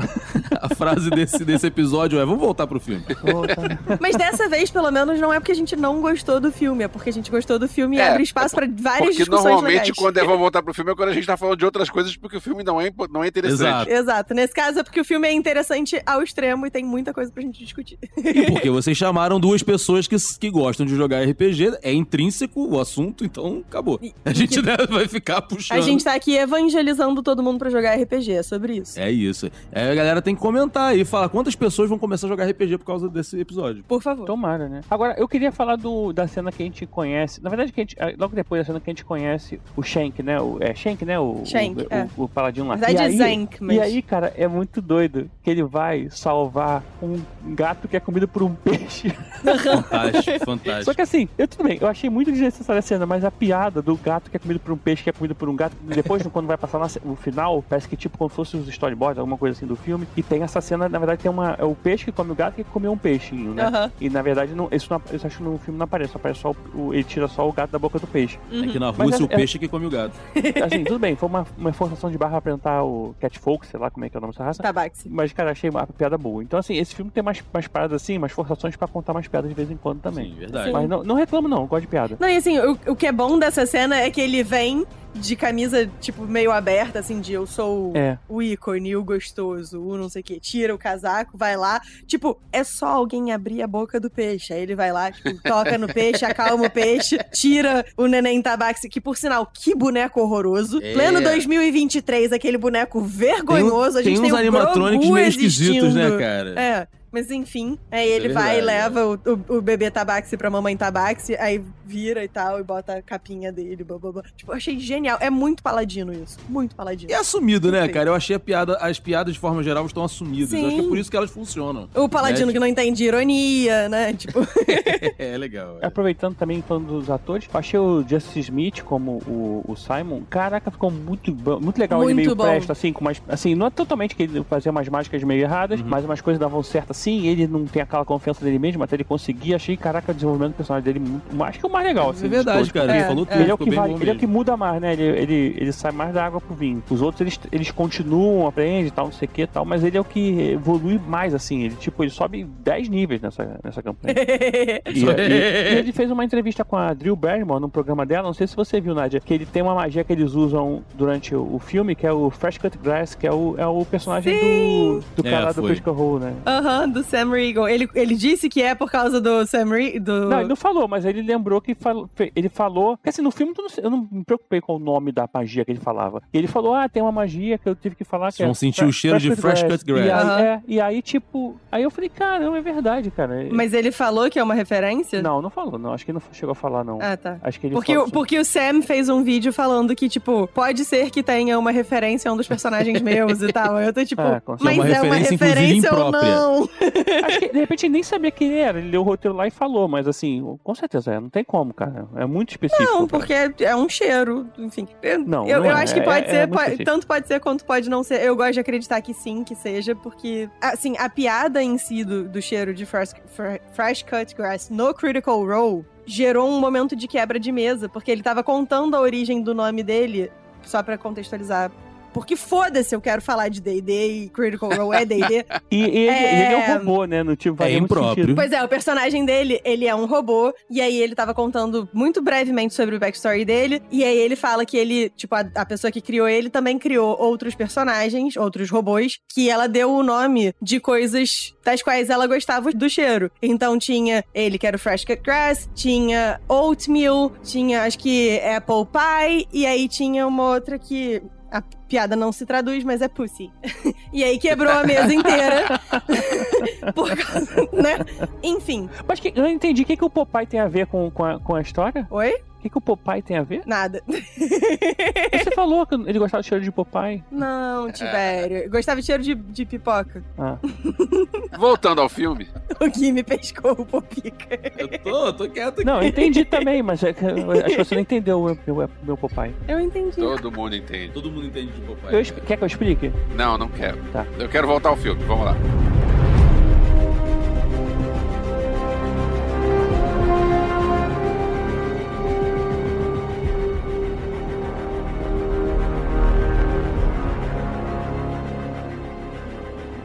Agora estamos todos na arena, né? Eles foram capturados, foram colocados ali pra participar forçosamente de um jogo que ninguém sobrevive. Inclusive, eu achei muito engraçado aquele jogo, porque tem uma arquibancada gigante, mas na hora que os muros sobem, né, do labirinto, ninguém enxerga mais nada aqui dentro. É, o clássico do, do labirinto do Harry Potter também. É, exatamente. crer, Ou quando é uma, uma prova do Harry Potter embaixo d'água. Pois é, e, ou voando atrás de um dragão, enfim, nada dá pra ver, foda-se. É igual corrida de Fórmula 1. É verdade.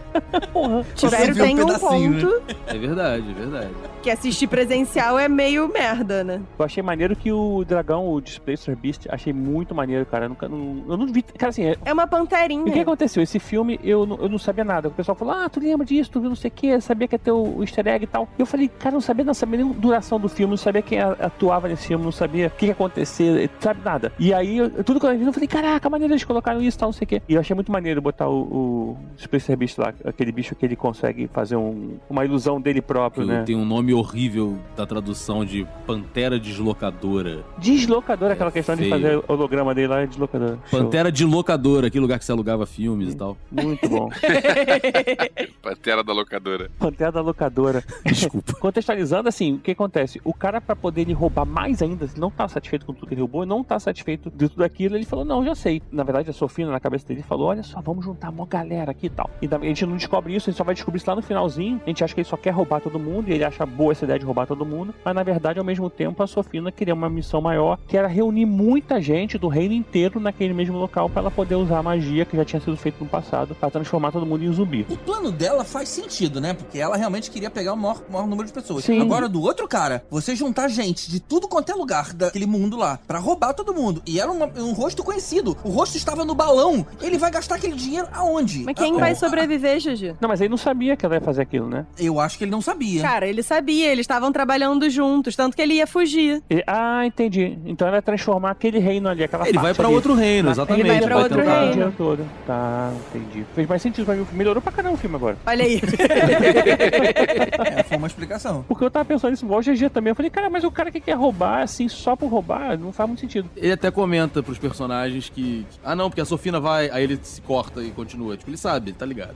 Só pra fazer então o contexto pra quem talvez tenha perdido os pequenos momentos que explicam o plano geral. O Ford, na verdade, estava trabalhando com a Sofina. A Sofina era parceira dele e o que eles tinham acordado entre eles era ele ia ficar muito rico e ela ia aproveitar um determinado momento para fazer o que ela quisesse fazer e ele não tava nem aí porque ele não tá nem aí. Ele é um ladrão e ele só quer roubar o dinheiro. Então, mas eu achei que ele ia largar o reino pra ela e ia fugir com dinheiro, mas o reino ia ser dela, Não. não que ela transformar as pessoas em zumbi, porque aí é mas assim. Ele, na real, não sabe, tipo, o que que ela vai fazer. Ele sabe que Ah, ela vai então, usar uma magia e que ele não, não quer estar ali. Porque, tipo. E ele não se importa, vai embora. é, e ele não se importa. Porque do mesmo jeito que ele não se importou da equipe dele toda ser pega. Porque tem uma hora que ele confessa que quando eles foram roubar a sede dos arpistas, o cofre dos arpistas e tal, que é o, o roubo que deu errado e o, o Edgen e a Olga foram presos, tem uma hora que ele confessa que ele queria que ficassem presos o Edgen, a Olga e o Simon. Mas que o Simon conseguiu fugir. Verdade. Então eles, Uhum. desde a, desse heist, estavam trabalhando juntos para se darem bem juntos. Eu entendi essa parte, só entendi que ele ia deixar a galera se transformar em zumbi mesmo. Achei que ele, tipo, ah, fica com a cidade que eu vou embora. Não, então ele não sabe o que vai Também acontecer, também ele só sabe que ele tem que ir embora. É isso. É. Mas aí a galera ia morrer e aí o Ed fala assim: não, e se a gente não morrer, a gente for pra arena? E aí é quando a gente chega na arena. Pra Da... ter pelo menos uma chance, né?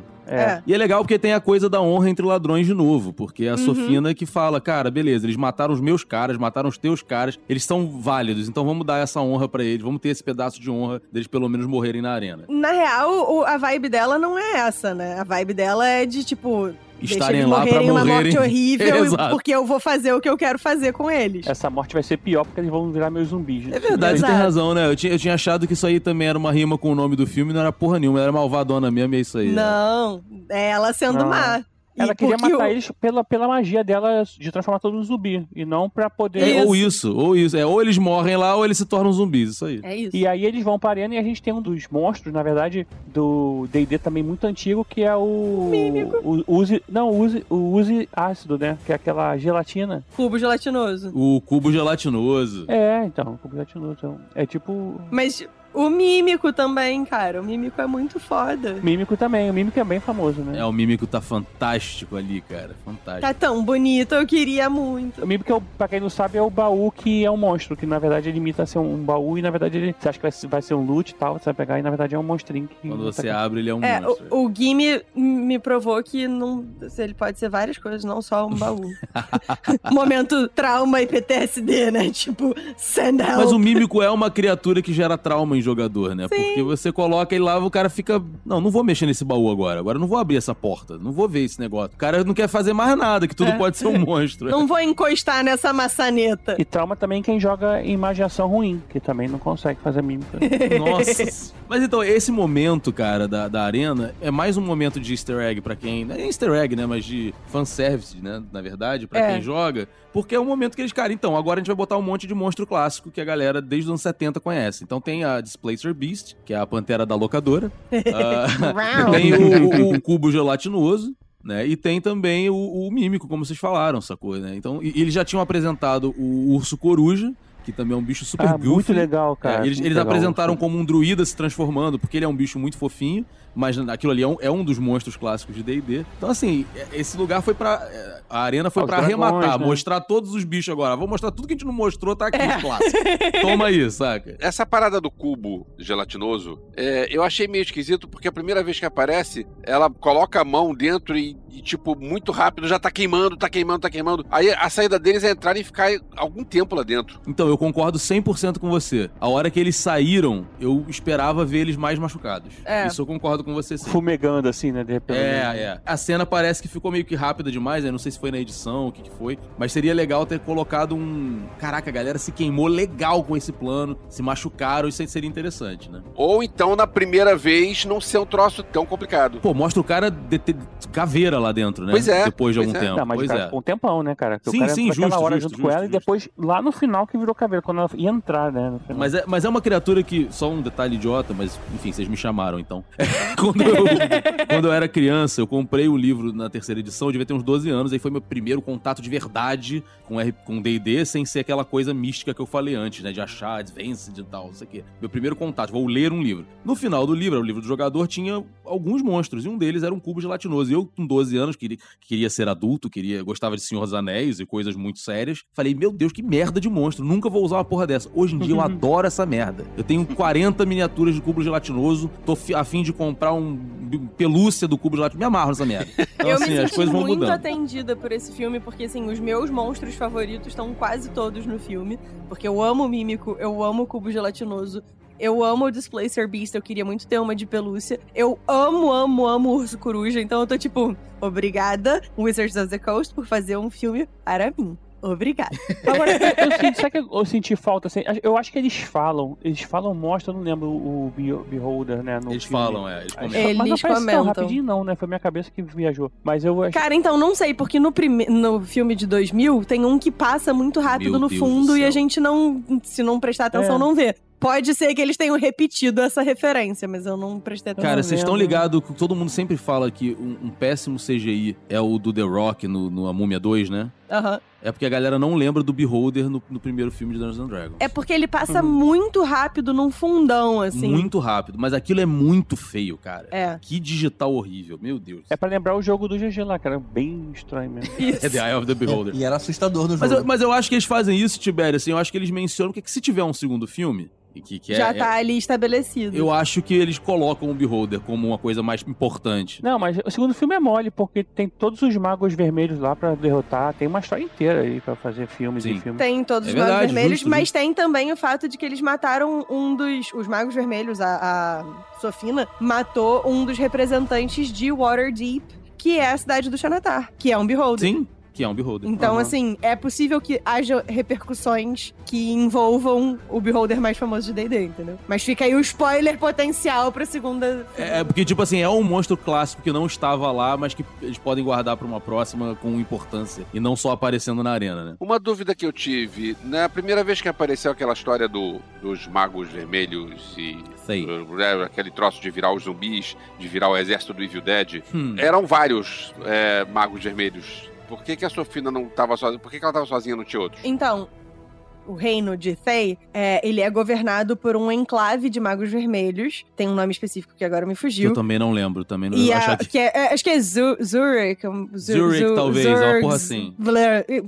Você que é mais É nerd tipo de D&D do que eu, comenta aqui no, no post e me corrige. Mas enfim, era um enclave de magos vermelhos que Zulkir. governavam, Zulkir, obrigada, que governavam, e aí um mago vermelho, Zastam, é, não, é isso? É, é, é. O Zastam, tipo, meio que trai toda a cidade, Ele trai, fazendo aquele ritual, inclusive os outros do enclave. Entendeu? Ah, é que na tá. verdade, assim, o Mago Vermelho tinha, é o principal lá que, const- que faz virar todo mundo zumbi lá na- quando ela conta a história, né? E a gente vê. E aí, na verdade, ela tá fazendo a mesma coisa ali. Até tem aquele cara que vai ajudar ela lá, que vai atrás deles depois, mas Que assim, ali é meio que seclas e tal, não é? Cara, é que Sei eles não falam bem. Não sei se falam, deve falar. Que é, é como se fosse um império controlado por magos. Então, assim, é, é como se fosse uma tirania de magos. Quem não tem magia é, é caçado. Enfim, é, é um, é um lugar, assim, controlado tiranicamente por magos. Até que eles têm esse, esse, esse, esse conclave que a, que a Nádia falou. Esse cara trai a galera pra se tornar um membro absoluto. E ele é um mago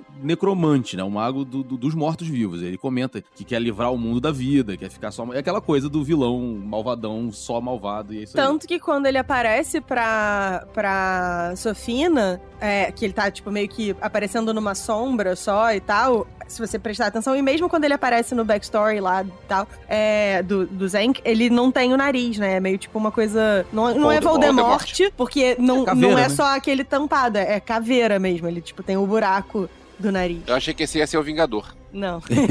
Agora, o Game falou do, de CGI mal feito. Tem uma parada que me incomodou no filme, foi um pouquinho a Sofia Liz, né? Ela tá muito linda lá de druida, tá bonitinha pra caramba. E, só que assim, o rabo dela, tem hora que ela tá com um rabozinho que parece tipo pendurado assim, uma, uma- um gancho né, no rabo. Assim, anda aqui, você tem rabo, você é uma druida tal. E você é a. Druida não, você é uma Tiefling, é, Tiflin. E aí tem um rabo. E aí botou lá nela assim, e aí tem hora que balança, igual como se fosse um gancho pendurado mesmo, aí meio mal feito. E eu É. falei, cara, será que ela tem rabo mesmo? Ou que eu tô estranhando alguma coisa da roupa dela? Porque tá muito meio É, estranho. o filme tem coisas, tem coisas E do... aí depois ela usa o rabo pra segurar alguma coisa. Aí eu falo, não, eles eles falaram que é rabo mesmo. Eu falei, mas custa fazer tudo em CGI não botar um, um, um arame. um arame pendurado no rabo dela, cara, pra poder. É. Putz, cara, isso me Cara, então, o um filme pouco. tem uma coisa ou outra dos efeitos especiais que dão uma incomodadinha. O próprio Aracroca lá, o Jonathan, né? Jonathan, o... Jonathan. É, Jonathan. Jonathan. Aquele- Jonathan. a- aquela, aquela águia, homem-águia lá, não é Bem a ruim. coisa mais bem feita do mundo, né, galera? É bem esquisitão, assim. Cara, mas pro Aracocra eu achei que funcionou, sabia? Eu achei, tipo, faz sentido que seja esquisito. Sim, não. Não tô dizendo que não funciona. Eu sou louco por, por efeito especial, assim, prático. Eu gosto pra caralho de monstros toscos. Eu me amarro. Então, pra mim, funciona. Mas digo, em 2023 e tal, que você falou do, do, do bebê gatinho lá. Tem, coi- tem coisas que, que poderiam ser melhores, assim. É, tipo, a gente existe no universo do Baby Yoda, né? Tipo, É isso, é isso. Falando em efeitos especiais, eu curti os efeitos especiais de quando o, o Simon coloca o elmo da primeira vez e que Sim. tipo, as coisas É. começam a desmanchar em volta dele. Psicodélico, né? aham. E a Dory que começa a desmanchar e tem umas ilhas lá atrás na praia É legal, que começam a, a- a virar bolhas. Uhum. Eu achei aquele efeito bem legal. Eu achei bem maneiro também. E o da Michelle Rodrigues com o marido dela, acharam meio estranho? Que ela ficou muito O quê? grandona, assim. Ele ficou. Parecia que eles não sabia que eles não estavam no mesmo lugar, assim, interagindo. Pode ser. Mas é porque é difícil, porque o, o- a raça do marido dela, assim, assumindo, É. mas ah, quase certo que ele era um Hoffling, é, Uhum. eles têm, tipo, 90 centímetros no máximo, não é isso, Gimme? É um hobbit, é hobbit, é. É, então assim, é pra ser muito esquisito mesmo. Eu, eu acho que em D&D eles são menores do que no Senhor dos Anéis. Senhor dos Anéis eu acho que a galera, os hobbits vão até 1,20m, e em D&D eles vão até 90 centímetros. Tipo meu, minha altura, mais ou menos. Então é, é, mais, é mais, é mais ou menos Não, isso. e, e no Senhor dos Anéis eles têm uma estrutura de anão, né? Aqui não, eles eram pessoas normais que que estavam diminuídas. Tipo, Ah, tipo como é que era os Umpa Lumpas no filme original e os Umpa Lumpas do, do Tim Burton. Por aí. É exatamente essa a diferença. Cara, uma coisa que eu ia falar, quando eu cheguei em casa ontem, a minha esposa, cara, qual é a sua cena favorita? Eu fiquei pensando isso. E a minha cena favorita tem a ver com um efeito especial, que, eu, se não me engano, é um plano sequência, tentativa de um plano sequência ali, da fuga da, Ah, da, da druida. Não é um plano sequência? É um plano sequência. Eu Cara, é bom pra caralho. É um plano sequência Mandrake porque ele tem um monte de, de edições digitais. Mas eu respeito por ser um plano sequência. Claro, por isso que eu falei que era uma tentativa de, mas assim, mas é muito bom, porque a, a Sofina percebe que ela, que ela tá em wild shape, que ela é uma mosquinha, e a cena toda dela escapando, cara, é, porra, eletrizante, cara. É uma, É, a cena ficou muito bem feita. é uma cena muito bem feita, cara. É muito boa. Falando pelo lado cinematográfico, eu achei essa cena muito boa. Ok. Mas tem uma coisa que ficou esquisita que é: tem um rato caindo, e aí o rato vira um passarinho, e as pessoas, os soldados estão atirando o passarinho. Meu irmão, o soldado não sabe que aquilo aquilo, que aquele passarinho era um rato que Sabe. antes foi uma mosca. A Sofina Sabe. sabe, mas ela não tem como passar pros, pros soldados isso. É, pode ser, não sei. É. Porque como tá mostrando o ponto de vista da- do rabo do, do- do- dela fugindo, meio que não sei o quanto que a Sofina tá instruindo a galera, né? Mas é um ponto, é. Alguns dos soldados, ou muitos dos soldados, podem ter. Tipo, porque imagina, é uma galera de soldado correndo atrás de alguma coisa. Se você é é guarda da cidade, tem uns guardas da cidade atirando num pombo e você vê o pombo virar um gato, você continua atirando. É aquele desenho, sabe? né? Pegue o pombo. Pra mim, ok, porque faz sentido. E os guardas da cidade sabem, porque eles existem no universo de D&D, então eles sabem que as coisas de D&D existem, então eles sabem que tem gente que pode se transformar em vários bichos, Ma- sabe? mas foi um rato que virou um pombo. Mas vocês estavam vendo, cara. Tava vendo, todo mundo tava vendo. Eles caindo. Eles, eles saíram correndo atrás. Não, não era uma parada, não foi assim. Mas a cena é boa. A cena é boa. Mas a cena é boa. Cinematograficamente falando, a cena é muito boa. É, e, ainda, e ainda entrega uma piada, que é a piada dela se tornar um cervo. Um cervo. Isso. É legal pra Na caralho. verdade, a única hora que ela se transforma em alguma coisa que ninguém vê é quando ela se transforma naquele bicho lá. Que aquele, e aí depois a Sofina identifica porque ela, ela é maga, né? Mas o Isso, resto. isso. Muito legal. Mas qual foi a da piada que eu não peguei? Porque a Olga queria que ele entrasse como servo lá na. Ele falou, mas o servo, como é que vai se misturar com o servo? No meio da cidade não tem servo, não sei o quê. Tem É. uma história dessa assim. E ele foge. A, a Olga era Sim. meio Drax e não entendia a ironia. Ironia ela entende, é que ela é meio burra, porque ela é bárbaro. Que al- alguém tá falando, ela pode se transformar num, num rato. Aí ela, não, cara. E aí o Chris Pine fez uma piada, tipo, ah, pode virar um, um, um cervo. E aí, tipo, não, você vai virar um cervo. Não, pra que que vai virar um fica Pra coisa, Qual é Vai virar pra quê? E aí teve um, um motivo pra que virar um Não foi assim, não. Foi assim. A gente tem que, tem que se misturar na cidade pra poder entrar lá e encontrar com a Isso. garota. Ela falou, então ele pode. Ela, ela, mas ela se transforma em qualquer coisa, ela pode se transformar num servo. Ela fala, a Olga. E ele É. fala assim, mas servo, porque na cidade não tem servo, ela vai se misturar com o quê? É igual ela se transforma no urso. Porra, né? Não vai passar desapercebido uma coisa. E no fim das contas, ela se transforma num cervo. No final eles se transformam em servo, é isso. Aí, tipo, quando corta o, o final da fuga dela, ela virada servo, corta pra Olga na taverna, com, tipo, eles contando do que ac- aconteceu, e ela, ah, então ela virou um servo no final das contas. Essa que é a piada.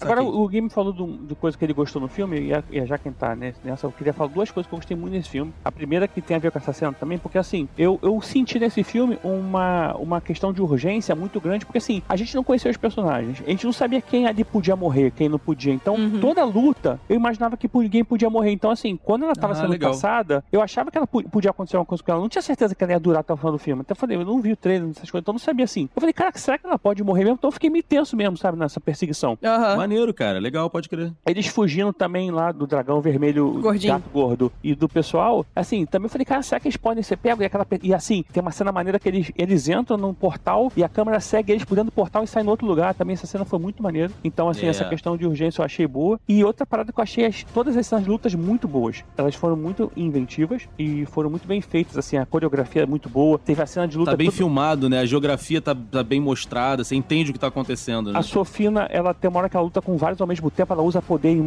em um, joga outro. pra- Assim, as coreografias de luta merecem você ver de novo esse A filme. Michelle Rodrigues usando o paralelepípedo, né? E tudo, tudo, tudo. muito- todas as cenas dela muito boa, cara. Assim, achei. Normalmente não tá acostumado a ver isso fora dos filmes da Marvel.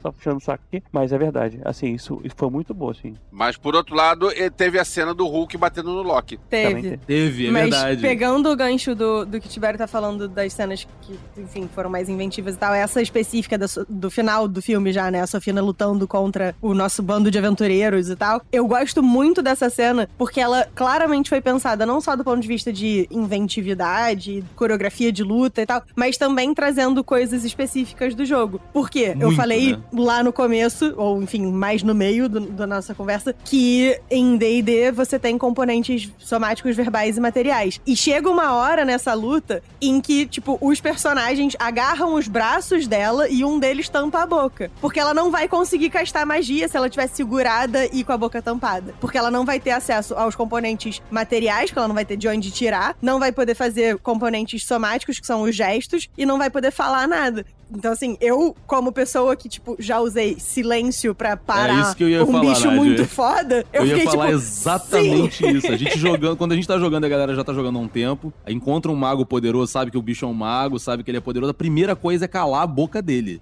É. Fazer com que ele não se mova ou não possa se falar, ou os dois. Aliás, ou não possa falar mesmo, ou, ou as duas coisas. Então, ficou muito. Bem. Cara, a galera que fez o filme jogou bastante o jogo, entende, entendia do que tava fazendo, fe- fez um trabalho. A proposta tá muito boa. E digo mais: pelo que a gente conversou aqui, posso reafirmar, pra quem não saca do, do, do jogo e do mundo, também tá, saiu satisfeito. É. Sacou? Também tá bacana, também tá legalzinho. É uma sessão da tarde divertida do início ao fim, tá tudo certo.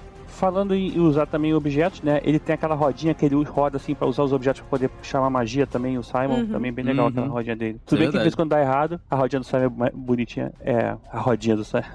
A rodinha Então, do Simon. eu tenho uma crítica a esse negócio da rodinha do Simon, e aí é uma crítica já, tipo, entrando no extremo território da nerdice, do nitpicking e tal. O Simon, tecnicamente, é um tipo de feiticeiro, uma subclasse de feiticeiro, que é o feiticeiro da magia selvagem. Ele fala isso, inclusive, né? ele fala o termo. Que é um tipo de feiticeiro muito maneiro, porque toda vez que ele casta magia, pode ser que a magia. Ele não tem exatamente pleno controle sobre a magia Tipo dele. Presto, então pode ser. Tipo Presto. Pode ser que alguma coisa saia errado. E eu achei que isso não foi tão bem trabalhado no filme, assim, em termos de arco de personagem. não, não foi. Ao invés dele achar que ele não sabe naquele castar início, né? magia ou que ele não é bom o suficiente, eles tinham que ter colocado mais. Teria sido mais interessante pra gente que joga e potencialmente pro personagem se ele achasse que ele não é bom mago por causa dos surtos de magia selvagem. E não, tipo, ah, eu só sou salvo pela minha magia selvagem. Ah. Eu fiquei, tava logo ali. Ficou meio ao contrário, né? Ficou meio ao contrário. Verdade, Nádia. Tava verdade. bem ali.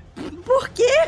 E digo mais, seria mais legal pro próprio público. Que, de novo, é o, Exato. efe- é o efeito presto, cara. Até pra quem. Público que eu digo assim, a galera que não, não, não tá ligado em DD. Porque o, efeito presto é muito legal. É o cara tentar tirar um negócio do chapéu e tirar outro, entendeu? Cara, eu Sim. preciso muito de um, de, de- de um negócio de água e sai fogo. Isso é legal. Isso cria loucuras dentro do jogo. E, e que são- ficou uma coisa meio tipo dele ser incompetente. Quando se você tivesse trabalhado direitinho a coisa da magia selvagem, seria uma coisa de tipo, caralho, eu não tenho tanto domínio, sabe? É, por aí, por aí. Não é nem competente. Ele, na verdade, ele não tem a segurança. Inseguro, ele é inseguro, é. É, se bem que assim, tem uma hora que ele parece que tá errando a magia, mas na verdade ele tá usando ela pra roubar as pessoas Sim. tal. Assim, eles tratam muito a questão como se ele assim, não tivesse segurança. Então, assim, Sim. isso é a evolução dele, que eu falei lá, que ele cresce uns 10 níveis nesse, nesse filme, porque ele é o que evolui nesse sentido. Então, assim, eu acho que o arco dele é maneiro, mas o arco dele poderia ter sido muito melhor trabalhado, entendeu? Tipo, Ah, tá, principalmente tá. por isso, assim, ele, ele é inconsistente, porque ele é inseguro, mas ele faz essa magia de pra roubar a galera. Que, tipo, se não tivesse chegado o Edin, ele teria conseguido. Sim, mas ele Sabe? é inseguro, mas essa ele tá acostumado a fazer, então ele consegue fazer bem. Agora as coisas novas ele tem medo, como o elmo e tal. Não, o arco dele ficou legal e, eu, eu- eu entendi o que a Nádia quer dizer assim. Daria pra dentro disso,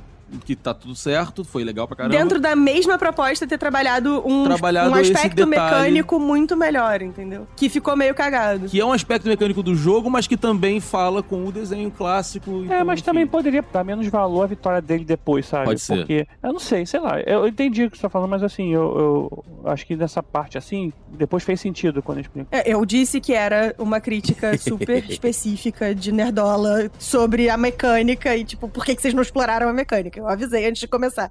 Eu tenho uma crítica e eu até conversei com o Elvis depois sobre isso no final, que é o final do filme mesmo, assim, um pouco antes, na verdade, final, que é quando ela, ela usa a magia dela pra transformar as pessoas em zumbis, e só que as pessoas já tinham fugido, porque ele, ele faz dá uma de Robin Hood e faz as pessoas saírem da arena é, Jogando o tesouro todo. usando o ouro, né, o tesouro. Só que aí tem algumas pessoas que se transformam em zumbi, que são os, os principais. E a galera da Caverna do Dragão tava presa na arena dentro de uma coisa.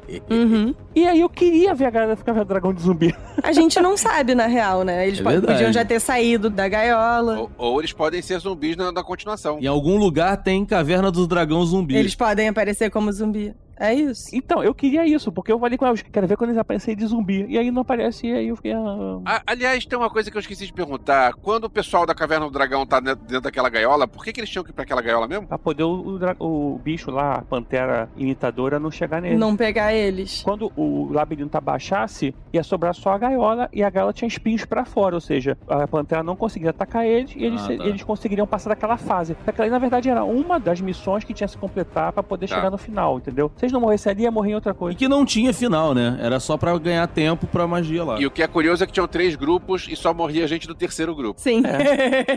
Pior que é, é verdade, Elvis. Normal, né? É, o terceiro grupo era de camisas vermelhas. Isso. aí. Eram é, os camisas vermelhos do Star Trek. ou- Eram os vermelhas. figurantes, né, galera? Figurante. Figurante 1, figurante 2. E no final, bonitinho, ele consegue o objetivo dele, que era ter a pedra da ressurreição. Isso eu achei bonitinho. Eu imaginei quando na hora que tava vindo, mas eu achei legal ele, ele não fazer na mulher dele, fazer na Hulk. Eu achei legal. Cantei essa bola pro Elvis também, né? Ficou meio claro o que tava acontecendo. Opa, né? que isso?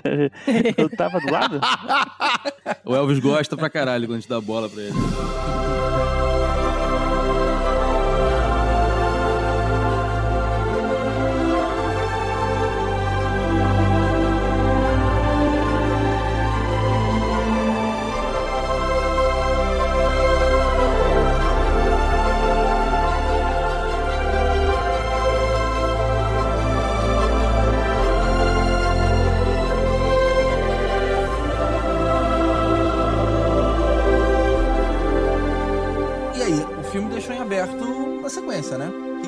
Porque eles não são besta e querem ganhar dinheiro. Se der retorno de bilheteria, claro que vai ter continuação. Normal. E tá parecendo que vai dar porque as críticas estão boas até agora. Eu né? gostei bastante É, do tá filme, eu viria. Tá parecendo. E longe de mim querer prever qualquer coisa, mas teve um evento que é tipo o D23 e tal, que anunciam tudo da Disney, blá blá blá. Teve o D&D Direct há pouco tempo atrás. E eles anunciaram que para o ano que vem, é, ou os próximos anos, uma das coisas que vai ser muito explorada são, chutem, qual é o, o lore que vai ser Marvel. muito explorado e que ficou aí de Star gancho Wars. para fins de D&D. Não, dentro do filme, Elvis.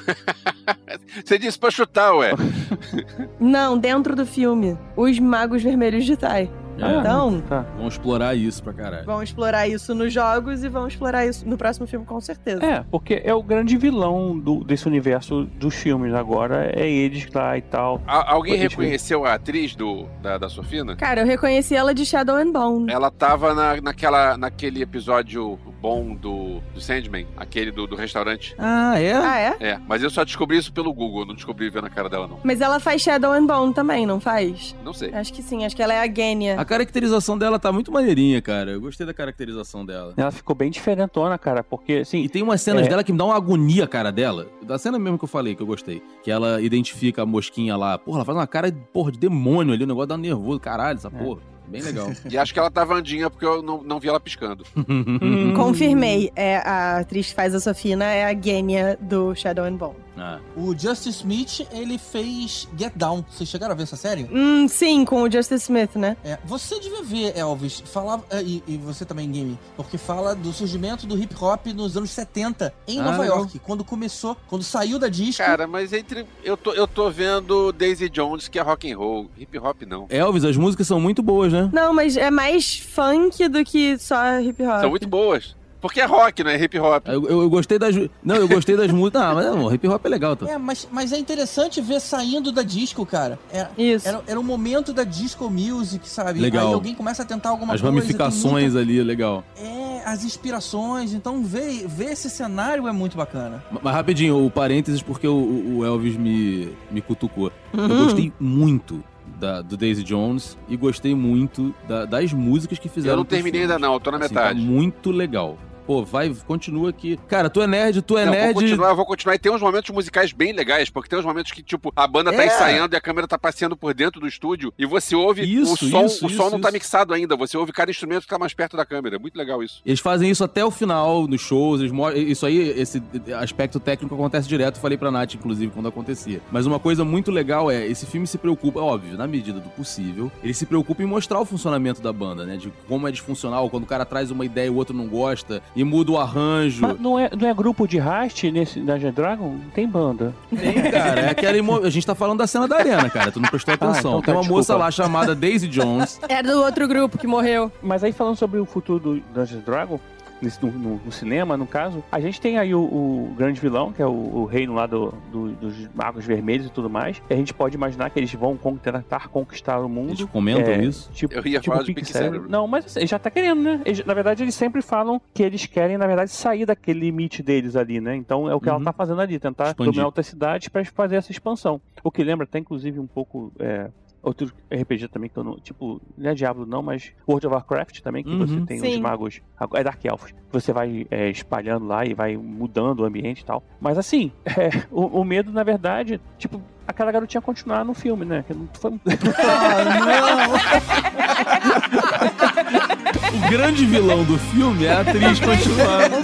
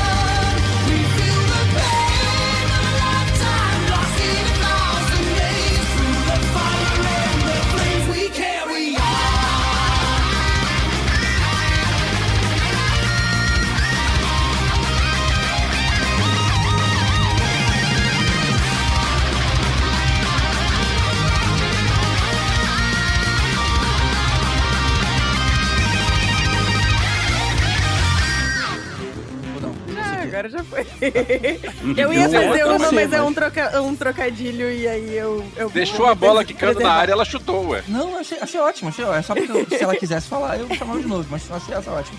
É porque eu ia dizer que eu tava aqui torcendo por uma rolada crítica, mas aí não quero ler essa bola, entendeu? Tudo bem. Aí é demais. né?